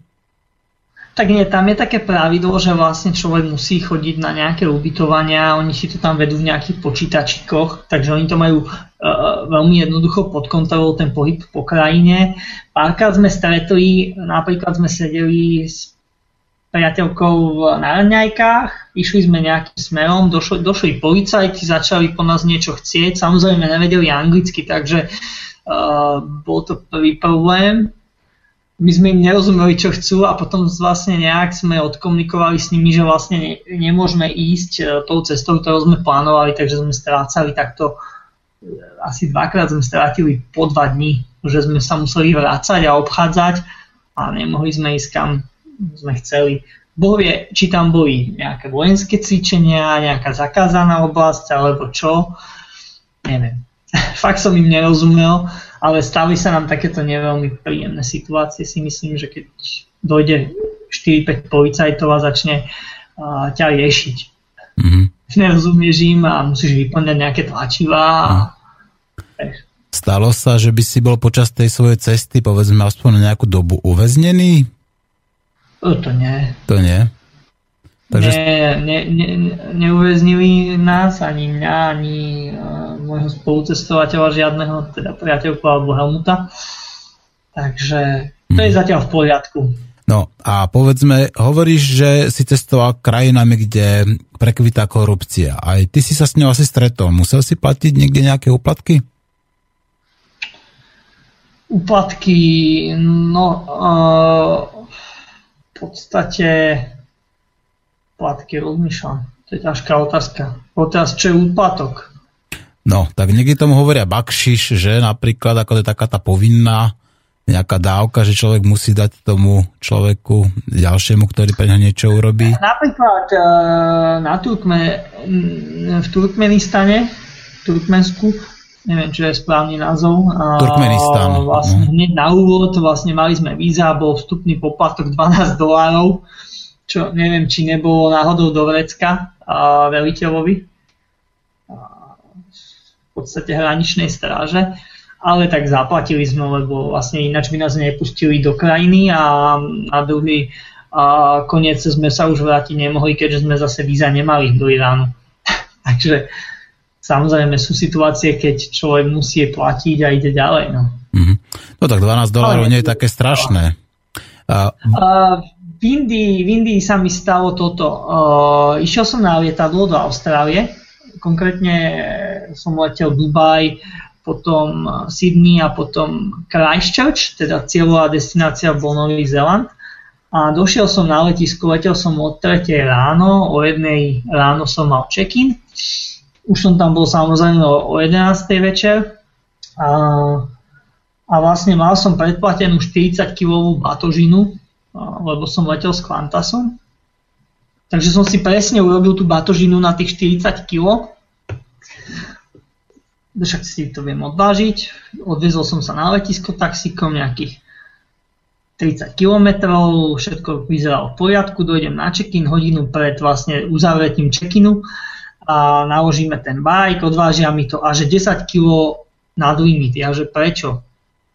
No, že, že síce Mám na letenke 40 kg napísaných, ale vlastne oni mi môžu len 30 zaučtovať, on proste si to dal do vrecka chlapík asi, alebo ja neviem. Tak som povedal, že nech mi zavolá šéfa, že teda ideme to riešiť a on, že on mi nedá, on, on mi nedá letenku. Oni boli všetci asi dohodnutí, to znamená, bola hodina vlastne pred uzavretím check-inu, chlapík mi udával o jedné ráno, že mi nedá letenku, a nevytlačí, bo to sa musí vytlačiť a že buď mu zaplatím teda tých 10 kg nadvahy za 3 lety, čo je asi 500 eur, takže vlastne tam, tam som zaplatil. Mm-hmm. Takže sa s tým stretol s tou korupciou nejakou formou, tomu rozumiem. Tak nejakou mm. formou, hej, ale takou úplne priamou, že by niekto došiel a proste nejakým spôsobom. To, to nebola skôr korupcia, to bolo takéto správanie, že vydieracie. Mm-hmm ja ti no tak, nedám a ty mi zaplať. Ale to je iba, iba jedna z tých fóriem korupcie, že človek si ako ten úplatok vynúti doslova, ako takým tým vydieraním, také spojené vydieranie s korupciou. Mhm. Presne tak. No. Mm. Tak on mi slušne povedal, že on mi nedá letenku, kým to nezaplatím, mm. mám tam 10 kg a môžem sa stiažovať aj na Ale s, s takýmto stret, konaním sa môže stretnúť aj u nás na Slovensku, na úradoch napríklad. Ako to si nemyslí, že u nás to takto nefunguje. Tak, My sa... E, jasné, ja, ja, ja si nemyslím, že úrady vôbec sú opodstatnené. Myslím, že 90% úradníkov by nahradil šikovný uh, počítač mm. a vlastne na Slovensku je vlastne na úradoch len tá tzv. zbytočná prezamestnanosť. Áno. To, to, čo sa na Slovensku rieši na úradoch, sa už všade zahraničí rieši elektronicky alebo sa nerieši vôbec mm. a, osobne, mm. osobnou formou. Takže my sme ešte práve. Teraz, teraz si na Sumatre. Aké tam máte počasie? Dnes bolo príjemných 40 stupňov na slnku.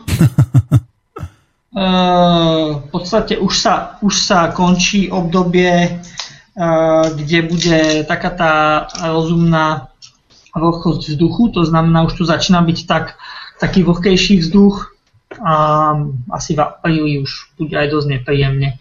Mm-hmm. Začína obdobie dažďov?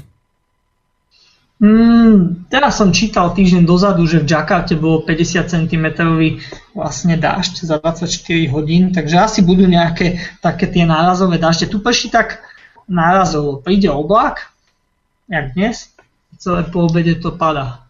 Mm-hmm. Ale nie sú dlhé tie dažde, netrvá to tu nejaké 3 dní. Mm-hmm. Takže ono sa to vyprší, odpári sa to a ide sa ďalej. A čo robíš ty, keď začne pršať? Ako, ideš aj v daždi, alebo niekam to schováš? Závisí, aká je situácia, aká je mm, vozovka, takže ono prispôsobujem to situácii. Mm-hmm. A niekedy jazdím daždi, niekedy to schovám. Závisí aj od intenzity dažďa, či sú blesky, či sú není blesky. Počúvaj, ale keď, chodí... blesky, v momente sa schovávam. No to je jasné, tak to je rozumné. To, to aj maminka pochváli. A keď ideš takto povedzme cez uh, také tie rôzne, uh, ne, také tie prírody ako, alebo neobývané oblasti, stretávaš sa aj so zvieratami, predpokladám. Aké zvieratá si stretol na svojej ceste? Tak uh, v Austrálii som mal ráno pri spacáku škorpióna. Mm-hmm. Uh, väčšinou som tam rozkladal stan, ale raz som bol strašne lenivý, jeden večer, a našiel som altánok, tak si hovorím, že tak fajn, altánok, tak akože ráno škorpión vedľa spacáku, ale tak akože nič, nemal som ho pod sebou, takže v pohode videl som ho. A ináč so pár mŕtvych hadov asi najexotickejšie zviera, čo som videl, tak ako bola kengura. Dokonca som jedol aj steak z kengury, takže bolo to veľmi chutné. A čo sa týka takých tých e, lokálnych zvieratok tuna, tak tu behajú také tie veľké metrové, dvojmetrové jaštery. Mm-hmm. Varany. Varany sú tam. Mm-hmm. Hej, uh, potom občas hovorím, mŕtve hady, všelijakých variácií od kobry, až po nejaké trojmetrové čierne, neviem čo to je, nie som expert na hady, ale boli sme v teráriu v zoo v Bangkoku a keď som to videl naživo, tak asi by som mal narváno v tej džungli. Mm-hmm. V strede, keby ma vysadili. A nejaké opice napríklad, alebo také tie slony a, ako samozrejme, opice, tie sú v podstate takmer vo všetkých posledných destináciách a chcel som nájsť aj e, nejakú pandu, keď som bol v Austrálii, ale videl som iba jednu zrazenú pri ceste. Pandu v Austrálii? Takže... Nemyslel si koalu? Nie, pandu, e, koalu, koalu. Ah, a pandy sme chceli pozrieť v Číne, ale potom sme zistili, že vlastne tá zoo, kde, alebo také, kde ich majú, je strašne ďaleko, takže sme sa tam nedostali, lebo to bolo na druhej strane mesta, teda 60 km, aby si mal predstavu o tých veľkostiach mesta. Mm-hmm. No, inak akorát mi píše tvoja mamina, tak ako mám ťa chce pozdravovať až na konci relácie, ale ja to ra- radšej spravím už teraz, aby som náhodou nezabudol, tak mamina ťa pozdravuje. No, písala, viem. A ja pozdravujem. dobre, pozdravuje teda aj Karol svoju maminu Kiku. No, dobre, ba, zahráme si nejakú pesničku, prosím ťa, zostan na linke, lebo my sme zatiaľ iba rozprávali a patrilo by sa, aby sme aj, aj niečo si zahrali. A máš nejaký, máš nejaký chud na nejakú slovenskú pesničku? Zahráme ti niečo slovenského? Á, zahra niečo, ale teraz ma nič nenapadá, popravdu ti poviem. Môže byť Richard Miller napríklad? Môže. Tak ideme niečo nájsť. Richard e, Miller, kde to máme? Napríklad... E, Momentík, chvíľku to potrvá.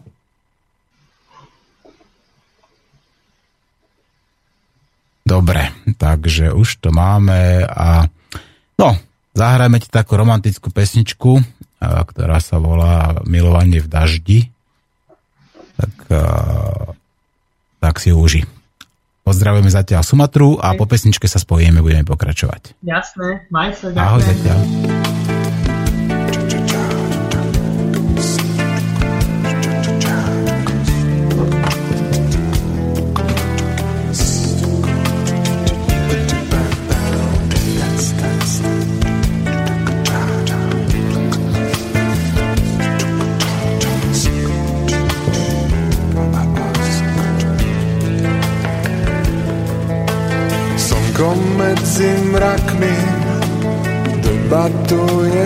S vtákmi o tom, či dnes bude dážď.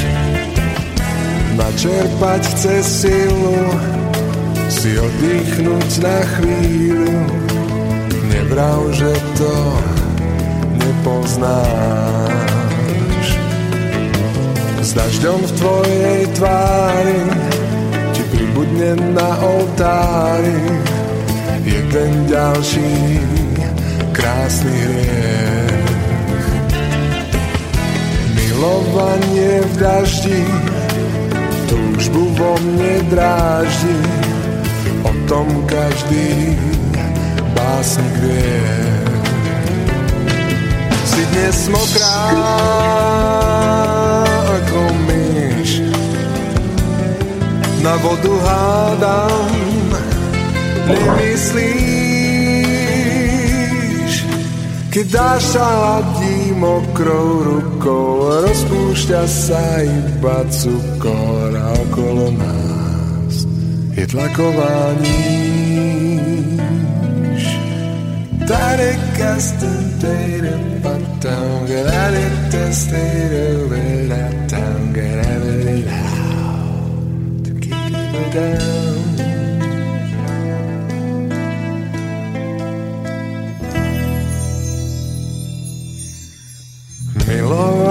v daždi nemôžeš ísť každým, iba so mnou sa to dá.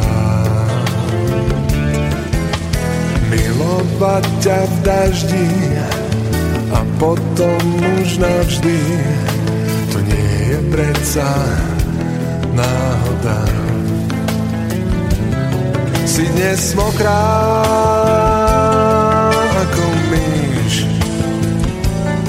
na vodu hádam nemyslíš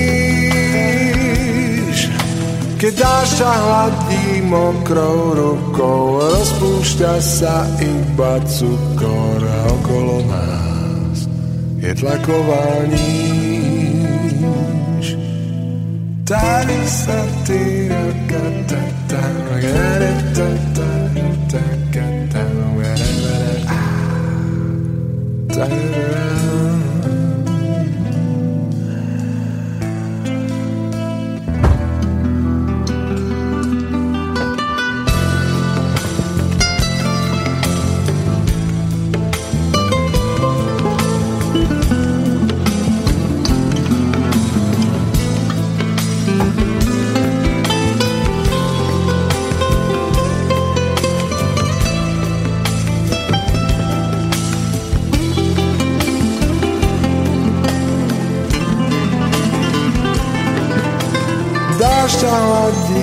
mokrou rukou, rozpúšťa sa iba cukor a okolo nás je tlaková níž. Keď dáš ťa hladí mokrou rukou, rozpúšťa sa iba cukor a okolo nás je tlaková níž.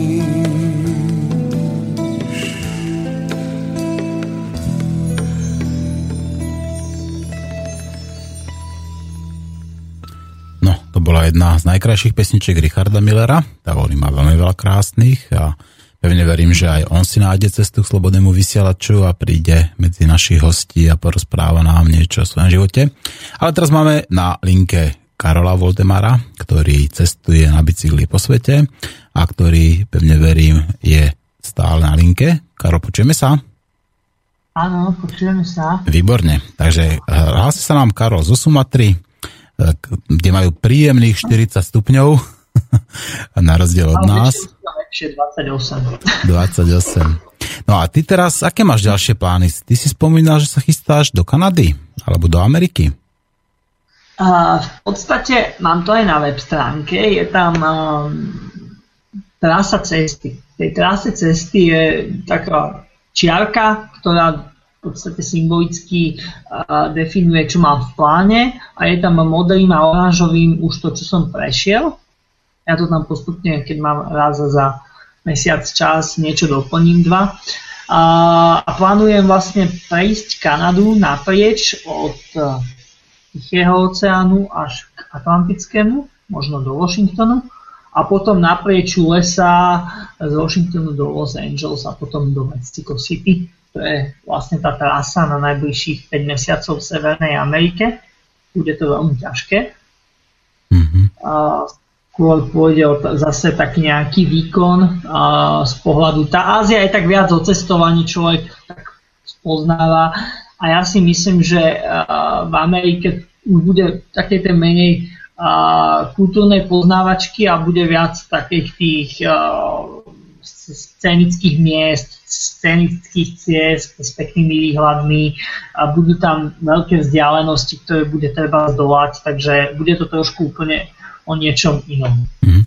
A robíš si nejakú o, fotodokumentáciu, robíš si aj nejaký kamerový záznam, bude z toho dokumentárny film z tvojej cesty?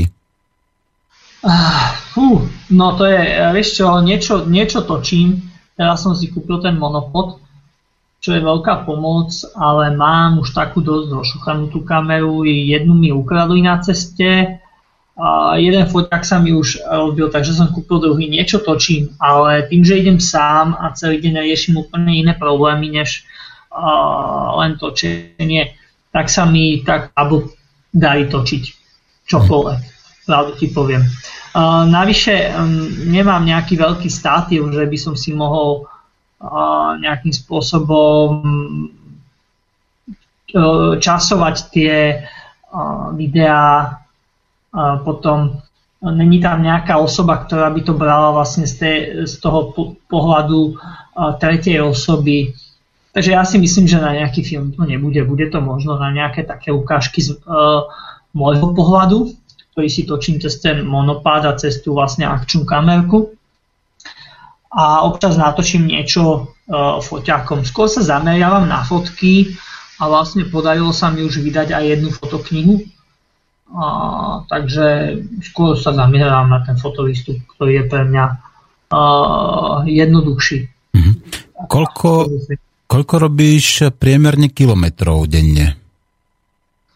Zatiaľ sa mi darí tak od 50 do tých 240 mám tuším najviac za deň. 240 km si spravil za deň, no to je slušný výkon teda. Kde to bolo? Kde si spravil najviac kilometrov zatiaľ? V Austrálii som mal jeden úsek, uh, volal sa Nullarbor Plains a ten úsek je vlastne známy, pretože tam nie sú stromy. Hej, takže ideš vlastne v takej tej pustatine. Vzdialenosť medzi uh, dvomi mestečkami s obchodom bola 1600 km a medzi tým boli možno každých 200-300 km len benzínky, ktoré boli extrémne predražené. Napríklad na jednej mi chceli predať vodu za 9 eur, tuším. Vodu za 9 eur? Základnú ľudskú 9... potrebu. Však to by ti vlastne nemali ani predávať, to by ti mali dať eh, zdarma. E, nie, nie, nie, ale to ide o to, že vlastne tam je, tam je len eh, jedna jediná v pustatine budka, nazvem to, s benzínkou, hej, a oni tam proste tú vodu musia nejakým spôsobom doniesť držať. Takže pre nich to je nejakým spôsobom tiež veľmi nedostupná uh, surovina ak chápeš, lebo tam neprší, tam prší možno pár dní v roku. Mm-hmm. Takže tam tá voda nie je. Ale to je v podstate na juhu Austrálie. No a takže bol problém s tou vodou a niečo mi dali, ale ľudia z aut, tým, že niekto ide autom, tak to pre, prejde za dva dní, vieš, takže oni mali viac vody, takže niekedy som dostal za ale niekedy som musel kupovať, takže len vodu nejakých 200 dolárov za tých nejakých 10 dní a snažil som sa vlastne spraviť za tých 10 dní ten úsek čo najrýchlejšie. Takže som si dával také tie trasy od tých 120 do 240 a tých 1600, tuším 80 km som spravil za 10 dní. Mm-hmm. 168 na, na deň priemer. No, Ale v takých úsekoch, kde máš problémy, poď, Karol, v takých úsekoch, kde máš problémy s vodou a svieti na teba slnko, ako sa chrániš pred tým slnkom? Uh, mám opalovací krém, čo mi stačí na dlhodobý výkon, potom mám návleky, ktoré vlastne mi chránia nohy, ruky. Mm-hmm. Takže v Austrálii som chodil docela solidne naobliekaný. Mal som tam ešte aj sieťku proti muchám, lebo tam sú tie muchy veľmi dotieravé. Neviem, či poznáš také tie uh, muchy, povedzme, mm. ktoré... Karol, o tých muchách nám to povieš neskôr, máme telefón a tak zdvihneme, lebo volá nám poslucháč nejaký. Uh, my sme jedno, počúvam vás. Uh, dobrý deň, ja čakám pri dverách. Aha, aj tak to v tom prípade budete musieť zazvoniť ako na ten zvonček, dobre? Napravo je, tak do počutia. No máme tu samozrejme nejaké e-mailiky a môžeme sa teda na to pozrieť. Tuto nám píšu do štúdia Janka Lackovičová. Dobrý deň do štúdia. E, veľká vďaka za prácu, ktorú odvádzate. Máte môj obdiv a rada vás počúvam, ale normálne sem tam dostávam strach, či je toto všetko naozaj možné, ale vyzerá, že je. A tak ďalej. No tuto to sú veci, ktoré sa trošku netýkajú, povedzme, e, toho našeho. Tuto nám píšu, že nám nepracuje vysielanie. No ja týmto samozrejme vyzývam našich poslucháčov, aby zavolali, alebo prípadne aby napísali akúkoľvek otázku na Karola Voltemara, cestovateľa na bicykli. Budil a nikto nepočul. Ale to zase to určite nie. No, e, ja som ťa prerušil pri tých muchách. Tak a, aké tam muchy ťa tam otravovali? Porozprávaj nám o tých, no, o tých v Austrálii, v Južnej Austrálii som mal také nepríjemné muchy, že vlastne vykusujú jemne takéto mesko, alebo kožu, alebo neviem. Proste je to veľmi otravné, takže som musel chodiť celý deň v tých návlekoch, mal som sieťku proti muchám a na mne sedeli vlastne, ja neviem, stovky much. Takže vlastne som mal posiate tie ruky a toto isté sa dialo aj na Novom Zélande, kde som takto isto musel, keď som večer napríklad stával stan, tak už som musel byť v tom stane zalezený, lebo v momente sa vyrojili. Oni tak niekde pred zotmením a v tej Austrálii boli aj celý, celý deň. Takže, a práve na večer zmizli, čo bolo pre mňa zaujímavé, že vlastne na večer už nie sú. Mm-hmm. No, tak už si sa stretol teda s opicami, so škorpiónmi, s hadou si videl nejakých a ohrozovalo ťa nejaké zviera, napríklad nejaká šialená kráva v Indii? Alebo psi napríklad, ako, ako, ako to zvládaš, keď ešte z nejakú dedinu a sú tam takí dedinskí psi? No, psov vlastne nemám v láske, hlavne takých tých agresívnych, ktorí vlastne po mne idú, takže dopadne to rôzne. Najnovšie používam uh, ten monopád na to, aby som ich odháňal. Oni, keď sa zdvihne tá palica pomyselná, tak oni, oni majú rešpekt. Ale niektoré sú také drsnejšie, takže tam musím zosadnúť a nejakým spôsobom z toho vykúčkovať. Mm-hmm.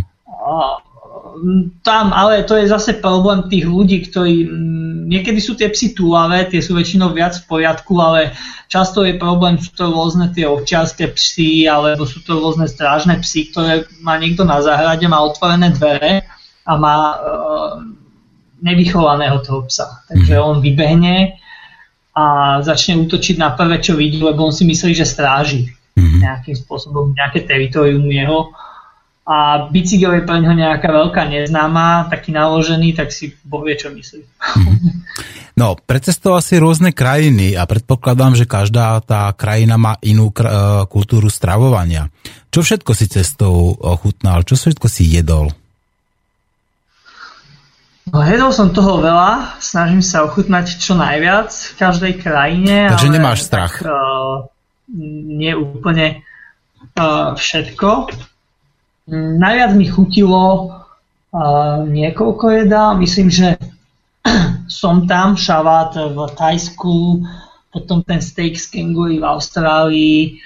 A veľmi som si obľúbil aj v podstate celú tureckú kuchyňu a aj s takými sladkými, volali to, že sutlač, bola to vlastne sladká ryža. A v Nepále dalbat. Najlepšie vlastne chutil taký ten dalbat, ktorý bol v tých e, vysokohorských dedinkách pod Alnapurnou.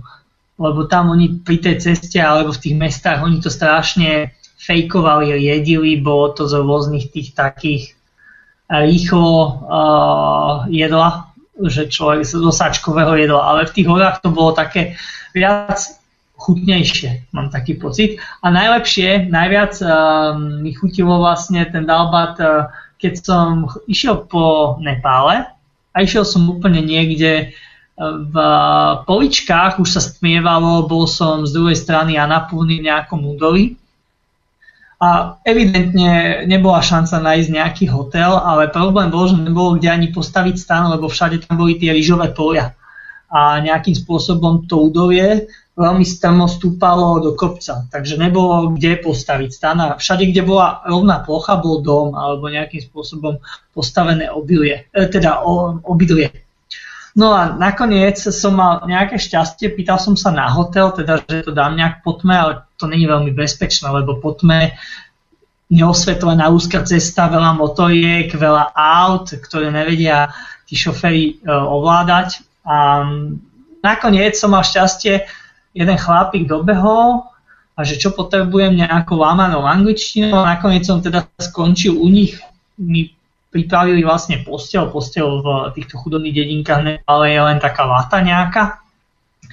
Uh, bola tam našťastie moskytiera, oni majú takú sieťku cez tú postel a ešte ma, e, vlastne mi spravili ten dalbar, lebo išli oni večerať práve, niečo sme rozprávali, potom došiel jeho syn, ktorý študoval angličtinu v Katmandu, takže som mal aj nejakého prekladateľa, a, takže som si mohol v podstate so všetkými tak uh, jednoduchšie po, pokecať, porozprávali sme sa a mal som vlastne čerstvé mlieko z nejakej skravy.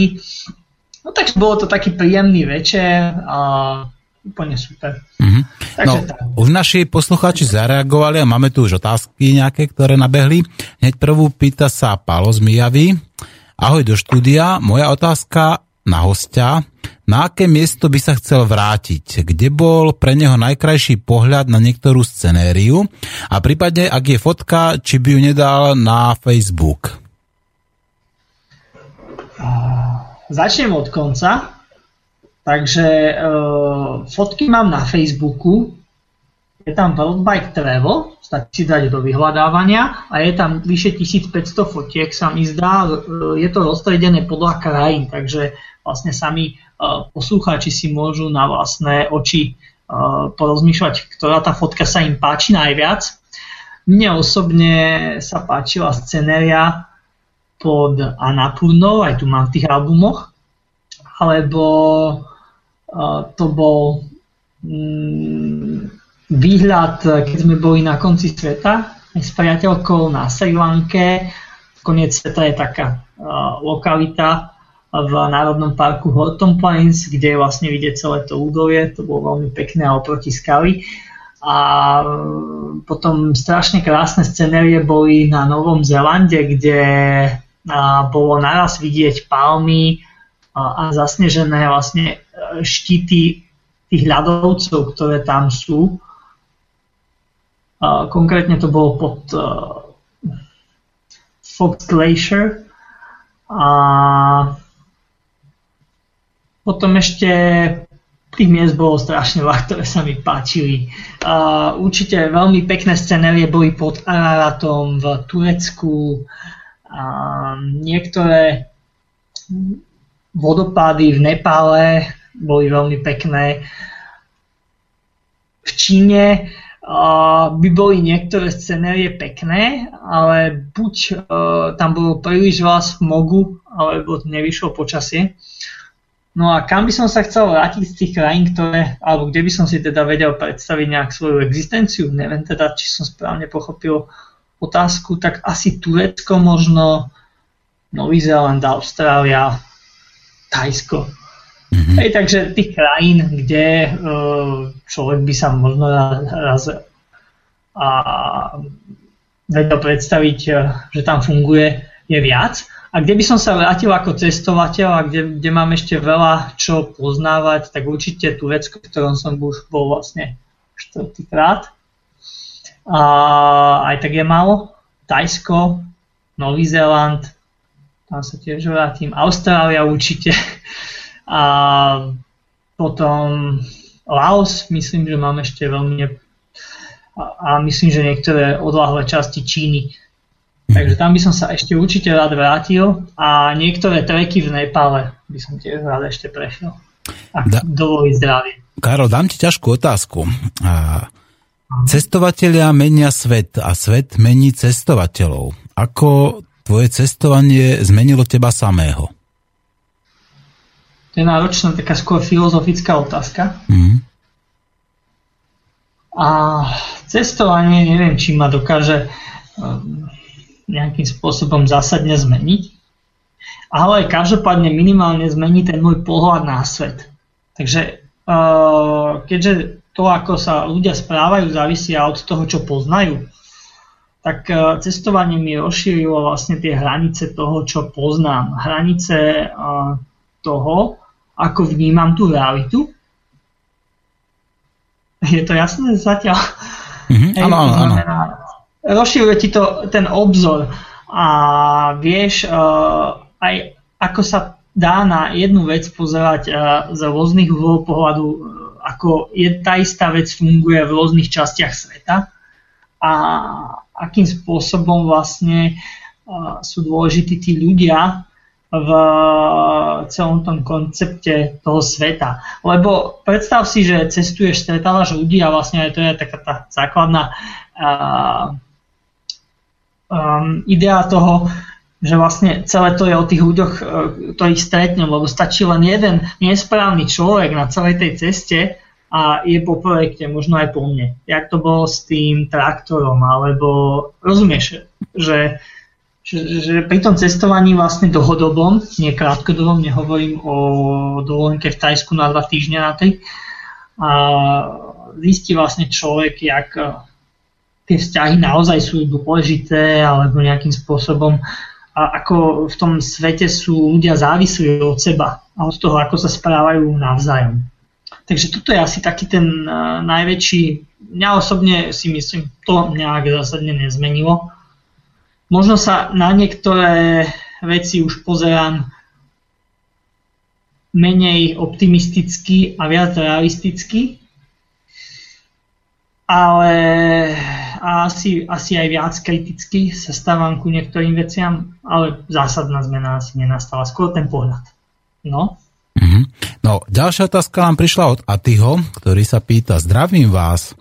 Rád by som sa opýtal hostia, cestovateľa, či náhodou aj rozdiel energií ako takej v proforme je cítiť v rozdielnej kultúre populácie ľudstva. Je ťažká otázka, sám neviem, či jej dobre rozumiem, ale myslím si, že či tam je nejaký rozdiel medzi energiami povedzme ľudí v jednotlivých krajinách, že či iná energia je v Indii, iná energia povedzme na Sumatre, iná energia v Austrálii. Myslím, že toto je veľmi uh, subjektívne, uh, ako kto vníma akú energiu, keďže vlastne uh, nejakým spôsobom uh, ide o skôr ten pocit človeka z danej krajiny, ak to správne chápem. Ten je samozrejme pre mňa v každej krajine iný a není závislý od toho, že či tam je teplejšie alebo chladnejšie, ale práve od toho, akí sú tam tí ľudia. To znamená, áno, závisí nejaký ten pocit, a, neviem či z energie, ale vlastne pocit z tej krajiny. A, hlavne od ľudí. To už či tam je zima alebo teplo, je myslím, že len nejaký stav. Hej? Mm-hmm. Ale uh, vlastne tú energiu vytvárajú tí ľudia. Mm-hmm. Karol, Takže je to samozrejme iné. Mm-hmm. Karol, boli také situácie, keď si to chcel vzdať, keď si povedal, že toto už skrátka nedám a ja skrátka prvé lietadlo letím domov? Uh, najťažší vlastne moment bol, keď som ležal v nemocnici, ešte som nevedel, že či mám zlomenú nohu, alebo čo teda mám akurát som vedel, že to strašne bolí. A vlastne som nevedel, že čo teraz. Som v strede Iránu, konkrétne som bol asi 1000 km od, alebo nejakých 700 km od uh, hraníc s Tureckom, 700 alebo 900 km od uh, medzinárodného letiska v Teheráne, si v púšti, hej, máš limitované víza a vlastne teraz to bolo takéto najdôležitejšie rozhodnutie čo teraz? Rozumieš, máš možno zlomenú nohu, zničený bicykel, e, deravé trošku tašky, pochrámané nejaké vybavenie, načatý notebook, foťák a teraz čo ďalej? Tak zoberieš ešte, ešte ďalšia vec, ktorá je tam veľmi dôležitá, si v krajine, kde nemôžeš použiť svoju kreditnú kartu. To znamená, ten peniaz, ktorý máš, mm-hmm. je jediný. To znamená, keď e, zainvestuješ teraz do toho bicyklu, tak pôjdeš buď veľmi, veľmi, veľmi, veľmi skromne a možno ti to nevíde a to je problém, alebo nejakým spôsobom uh, rozmýšľaš, čo ďalej teda. A vieš, že nemáš na nejakú extra... Um, našťastie som tam mal dosť peňazí so sebou v hotovosti, takže sa mi to podarilo nejakým spôsobom z toho uhradiť ale už potom napríklad, keďže najbližšie sme vyberali až v Uzbekistane s 30% poplatkom za výber, čo bolo asi 300 eur. Ešte raz, tak, koľko percentným? No, že, no. že sme vlastne uh, vyberali až potom najbližší bankomat bol v Uzbekistane, kde sme vyberali s nejakým 30% poplatkom, to znamená pri 1000 eur výbere je to 300 eur Fúha. na poplatku. Mm-hmm. Hej, takže takéto veci sú na tej ceste. Mm-hmm. V podstate len poplatky bankové ma stali vyššie, myslím, 3000 eur. Mm-hmm. Ale to už je jedno. Počujem, no a, a prečo, prečo, v Iráne, prečo v Iráne nefungujú bankomatové karty? Fungujú, ale totalitárne režimy si nastavujú svoje špeciálne poplatky.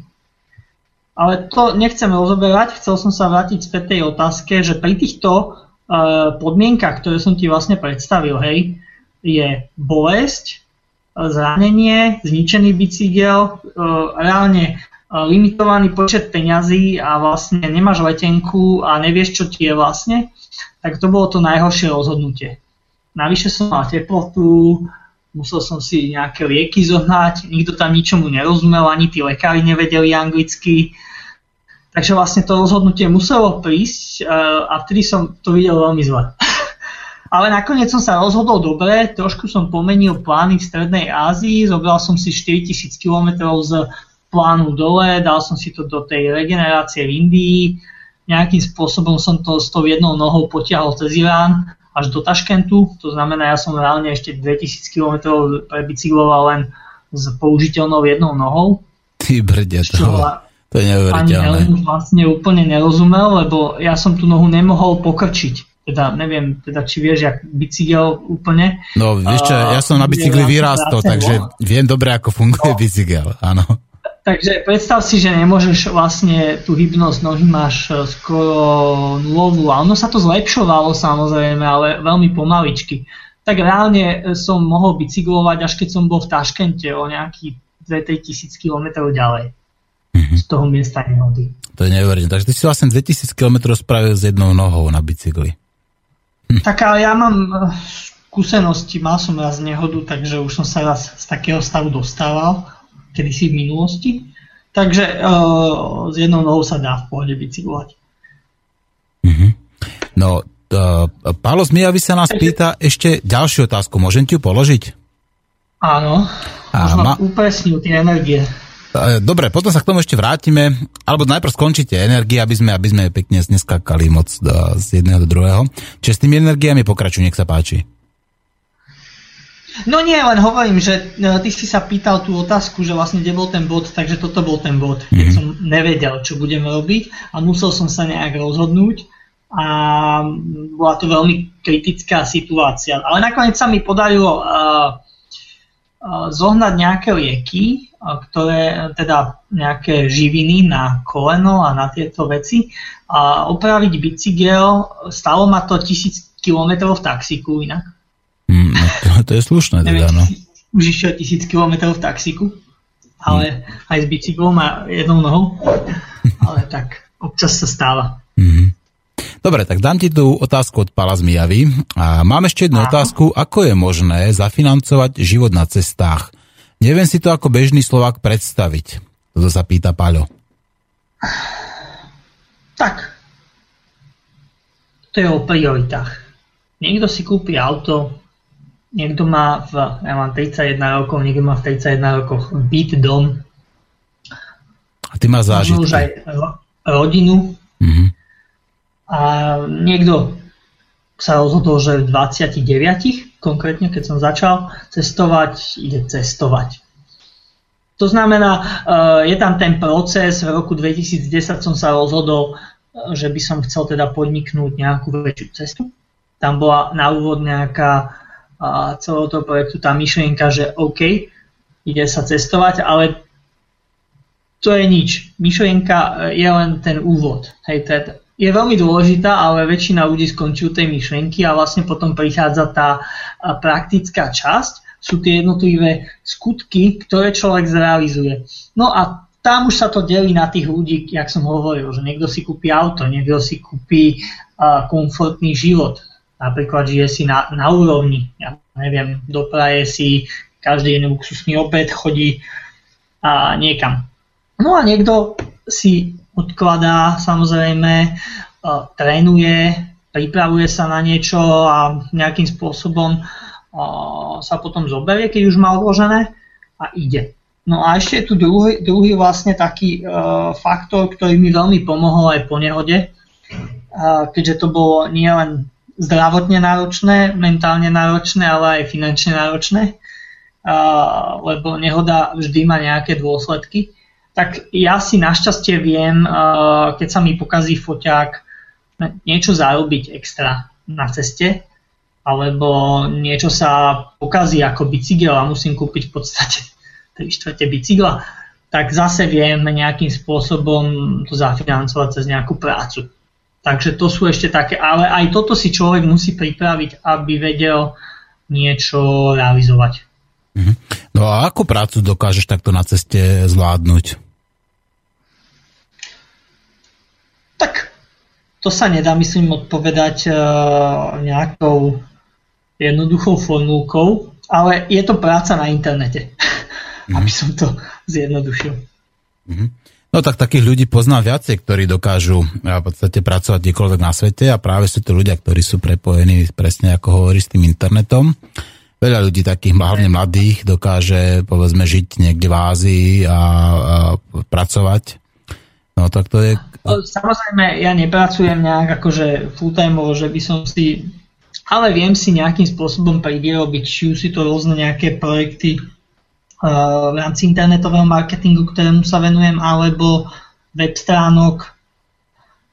Takže uh, vždy je nejaká príležitosť a dá sa nejak ten budget trošku doplniť, ale myslím, že bez toho odloženého základu by to nešlo. Mm-hmm. A bez tej nejakej prípravy. Uh, samozrejme, musím sa snažiť držať aj ten budget, eh, hlavne v krajinách, ktoré sú nad moju eh, finančnú úroveň, držať dole. To znamená, v Austrálii som si zobral len 5 krát ubyť dní. Aj tak som tam minul, tuším. Aj s letenkami okolo 7000 eur Nový Zeland a Austrália. A len 5 ubytiek. Lebo to jedlo, voda a všetky tieto komodity pri ich plátoch, ktoré sú možno 10 násobné, ako u nás na Slovensku, sú úplne inde. Mm-hmm. Dobre, a keby sa, povedzme, niekto chcel k tebe pridať, niekto z poslucháčov, alebo takto niekto, kto tiež by chcel vyskúšať, povedzme, aspoň na pár mesiacov cestu na bicykli, prijal by si nejakého spoločníka alebo spoločníčku? Uh, ja cestujem v podstate len s ľuďmi, ktorých stretne na ceste. To znamená, ak som sa stretol s Helmutom v Tesalonikách a mal nejakú tú cestu, povedzme, totožnú s mojou, tak sme to potiahli 5000 km spolu, 6-7. Mm-hmm. Hej.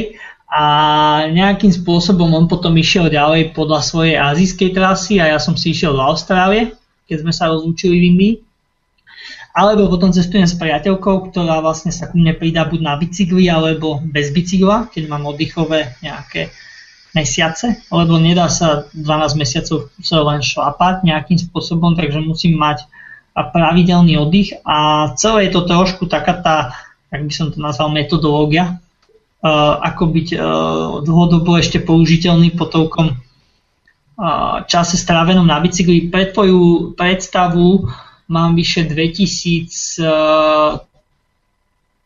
eh, hodín na bicykli. Mm-hmm. Si vieš možno Počujeme, že to je... Karol, dám ti, dám ti zvláštnu otázku. Neboli ťa z toho no? zadok, z toho bicykla?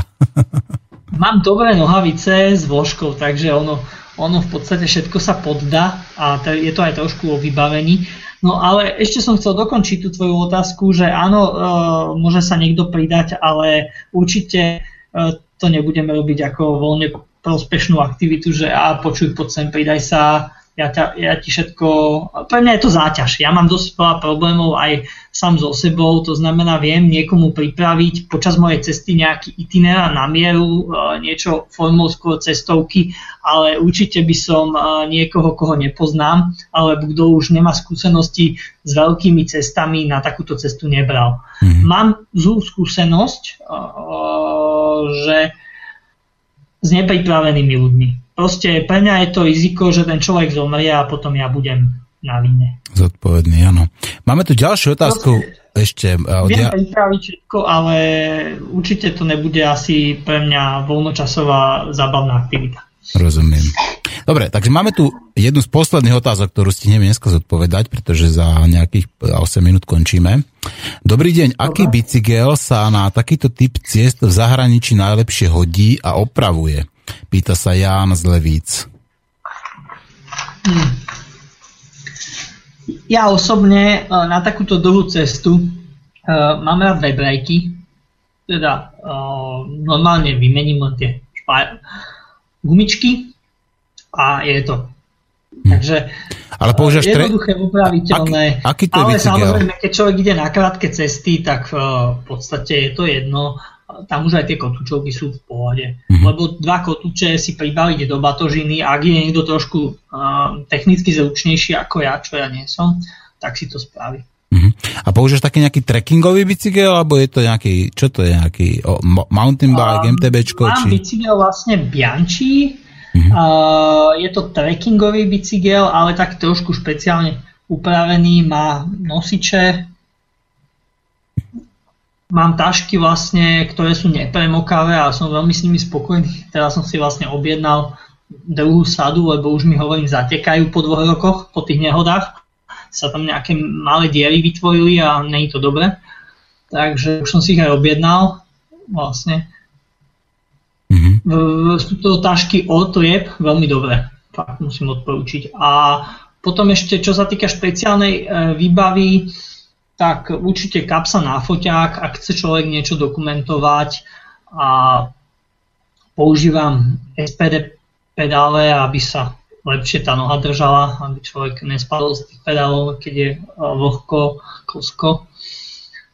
No a klasický ľahký stán, a do, dobrý spacák a nekaká matka najlepšie vzducho. Mm-hmm. A nestalo sa ti, že si povedzme od Dunavi zaspával na tom bicykli?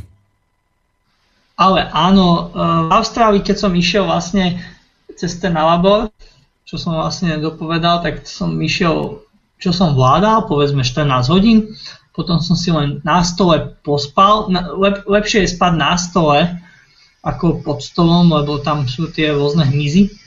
Takže som spal na stole, aby na mňa niečo nevyliezlo. Pospal som si 4 hodinky a išiel som ďalej a tam už tá unáva ten druhý deň na mňa doliehala. No. Mhm.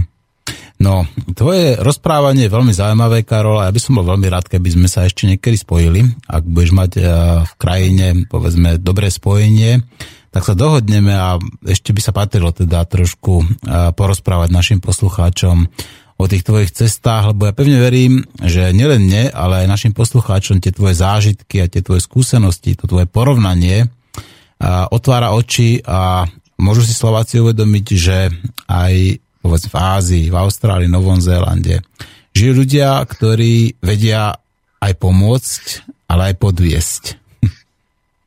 Rovnako ako všade na svete. Že? A dá sa povedať, že ty si mal šťastie na dobrých ľudí? V podstate som mal šťastie na dobrých ľudí, lebo ešte stále žijem. Mm-hmm. je to, je to v pohode. Je to v pohode.